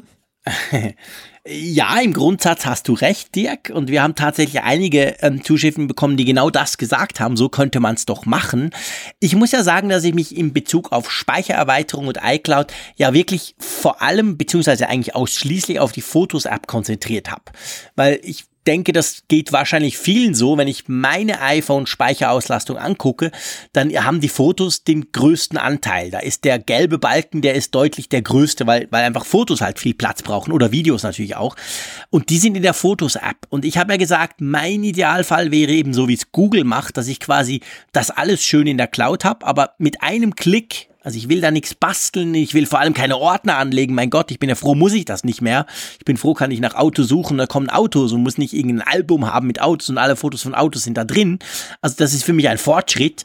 Bei iOS 12 kann man ja noch mehr machen, da kann man auch jetzt viel besser suchen in der Fotos-App. Aber ähm, das hätte ich mir halt gewünscht für die Fotos, weil je nach iCloud-Speicherplan die Fotos dann schon fast den ganzen iCloud-Speicherplan halt be be belegen. So könnte man es machen. Das ist tatsächlich so. Das wäre ein Trick quasi, um die Fotos trotzdem zu haben, aber man hätte sie dann eben nicht mehr in der Fotos-App. Und das wäre für mich dann nicht unbedingt der richtige Workflow. Ich meine, mhm. ich habe zum Glück so viel Speicher, spielt gar keine Rolle. Aber ähm, das ist einfach so was, ich sag mal, der iCloud-Speicherplan, der ja eigentlich eine Art auch Dropbox ist. Meine Frau zum Beispiel nutzt den, die hat alle ihre Ordner da drin und wenn sie eben mal den Mac anwirft, hat sie ihre Dokumente auf dem Mac, aber vor allem auch auf dem iPhone oder auf dem iPad. Das ist ja, das ist die eine Seite, also die dateibasierte Seite. Mich stört vor allem dieser Teil mit den Bildern und Video, da finde ich, da geht Apple zu wenig weit, in meinen Augen. Hm. Ja, da bin ich völlig auf deiner Seite und ich glaube, das wird auch perspektivisch zu einem immer größeren Problem werden, weil ja einfach die Datenbestände so unglaublich wachsen. Und diese Policy nach dem Motto, Verbraucher kauft dir doch ein größeres iPhone, dann ist das Problem für dich gelöst. Naja, ob das auf Dauer so befriedigend ist, ob tatsächlich dann der, der Speicher Schritt hält in der Größe mit der Größe der jeweiligen Mediathek, das ist halt die, die spannende Zukunftsfrage. Vielleicht gibt es da irgendwann nochmal so eine Weichenstellung, dass es dann tatsächlich dann irgendwie, dass man zweigleisig fährt. Aber vielleicht auch nochmal zu dem Punkt mit der Lösung. Also ja, es ist richtig, man kann tatsächlich über die, auf diese Art und Weise ja dann die iCloud dann als eine Art Speichererweiterung nutzen. Es ist aber natürlich immer eine Frage der Perspektive. Also wer, wer ist der Nutzer? Der Nutzer, ist der mhm. Nutzer versiert, wie zum Beispiel unser Apfelfunkhörer, dann ist es definitiv so. Dann kann ich mit diesem Trick letzten Endes, was heißt Trick, aber mit dieser Vorgehensweise kann ich dann mir im Speicher eine Speichererweiterung eben zulegen. Mhm. Die Frage, die wir damals beantwortet haben, war ja die eines Sohnes oder Schwiegersohnes, wenn ich mich richtig erinnere, dessen Vater oder Schwiegervater ja nun mhm. dann ein iPhone nutzt, der letzten Endes dann von den Kenntnissen her absoluter Anfängerlevel eben einzuordnen ist. Also wo, wo dann eben gedacht wurde, so wie zum Beispiel die Speicherkarte, die ich in mein Android-Gerät reinstecke, habe ich dann plötzlich 64 Gigabyte und ich muss mir nicht darüber Gedanken machen, wie ich die nutze. Sie sind einfach da. Und ja. das, da muss man halt sagen, auch mit der Lösung ist es so, ohne ein bisschen ja, Gehirnschmalz zu verwenden, ein gewisses Nutzungsverhalten an den Tag zu legen, ist ja dieser Mehrspeicher dann nicht da. Und ja. das heißt also, es ist eine durchaus äh, differenzierte Lösung. Dann, da, man muss dann, man muss halt sehen, wer sitzt am Gerät, dann, dann ist es jeweils entweder so oder nicht. Ja, ganz genau. Und da würde ich mir halt einfach diesen, ich will nicht sagen Dummy-Knopf, ich würde den selber auch nutzen, wo er einfach sagt, hey, lokal weg damit, ist ja alles in der Cloud ähm, und dann hast du nur noch quasi so Preview-Bilder und wenn du eins anklickst, wird es halt schnell runtergeladen, so wie das Google Fotos eben macht, wo du dein Smartphone ruckzuck leer kriegst quasi und trotzdem keine Bilder verlierst. Das finde ich eine Funktion, die müsste noch kommen. Und ich, ich denke schon auch, dass die noch kommt. Vor allem, du hast vorhin natürlich Du hast ja angesprochen, die Größe der Smartphones, also der Speicherplatz, den wir physisch haben auf unseren Smartphones. Und ich finde, das ist ja eigentlich genau das Elegante an der Cloud wenn ich sehe, mein 100 Gigabyte Plan, wobei ich glaube, den gibt's nicht mehr, der 200 Gigabyte Plan, der reicht mir nicht. Da kann ich ja mit einem Klick und ein paar Euro im Monat mehr, habe ich ein Terabyte oder lass es zwei sein und das macht einfach zack und es ist da, ohne dass ich eben mein Smartphone ein neues kaufen muss und dieses schweineteure 512 Gigabyte Modell, sondern ich kann einfach in der Cloud erweitern. Und das ist ja das Elegante dran und da würde ich mir das eben dann wünschen, dass ich mein Smartphone nicht wechseln muss. Das hat halt vielleicht immer noch 64, aber ist trotzdem nie voll, weil es ja in der Cloud quasi liegt. Und das ist nach wie vor, also danke für den Tipp. Dirk stellvertretend für alle anderen. Wir haben viele Tipps gerade in diese Richtung bekommen aber ich möchte halt trotzdem, dass es noch einfacher wird. Das ist immer gut, wenn es einfacher wird. Ja, einfacher ist eigentlich immer gut und von dem her gesehen, für uns ist ja nicht ganz einfach aufzuhören. Das stimmt. Aber wir machen das jetzt trotzdem. Wir hören jetzt trotzdem auf und ich will ja jetzt schließlich noch äh, die schönen neuen Kapitelmarken einsetzen, die ich mir alle notiert habe. Wir hoffen natürlich trotzdem, dass ihr uns ganz hört und nicht nur euch quasi die Rosinen rauspickt, aber ja, das dürft ihr natürlich auch.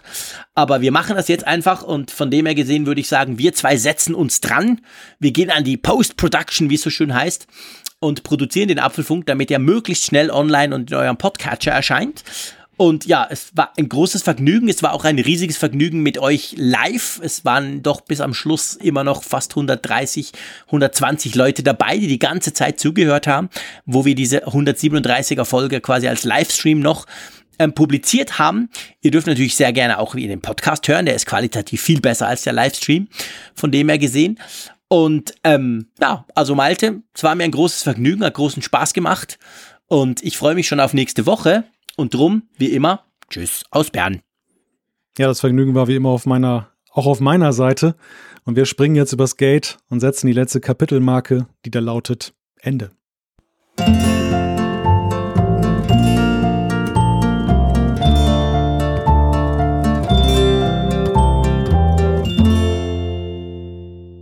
Auf Empfang mit der App zum Apfelfunk. Lade dir jetzt Funkgerät für iOS und Android kostenlos im App Store und bei Google Play.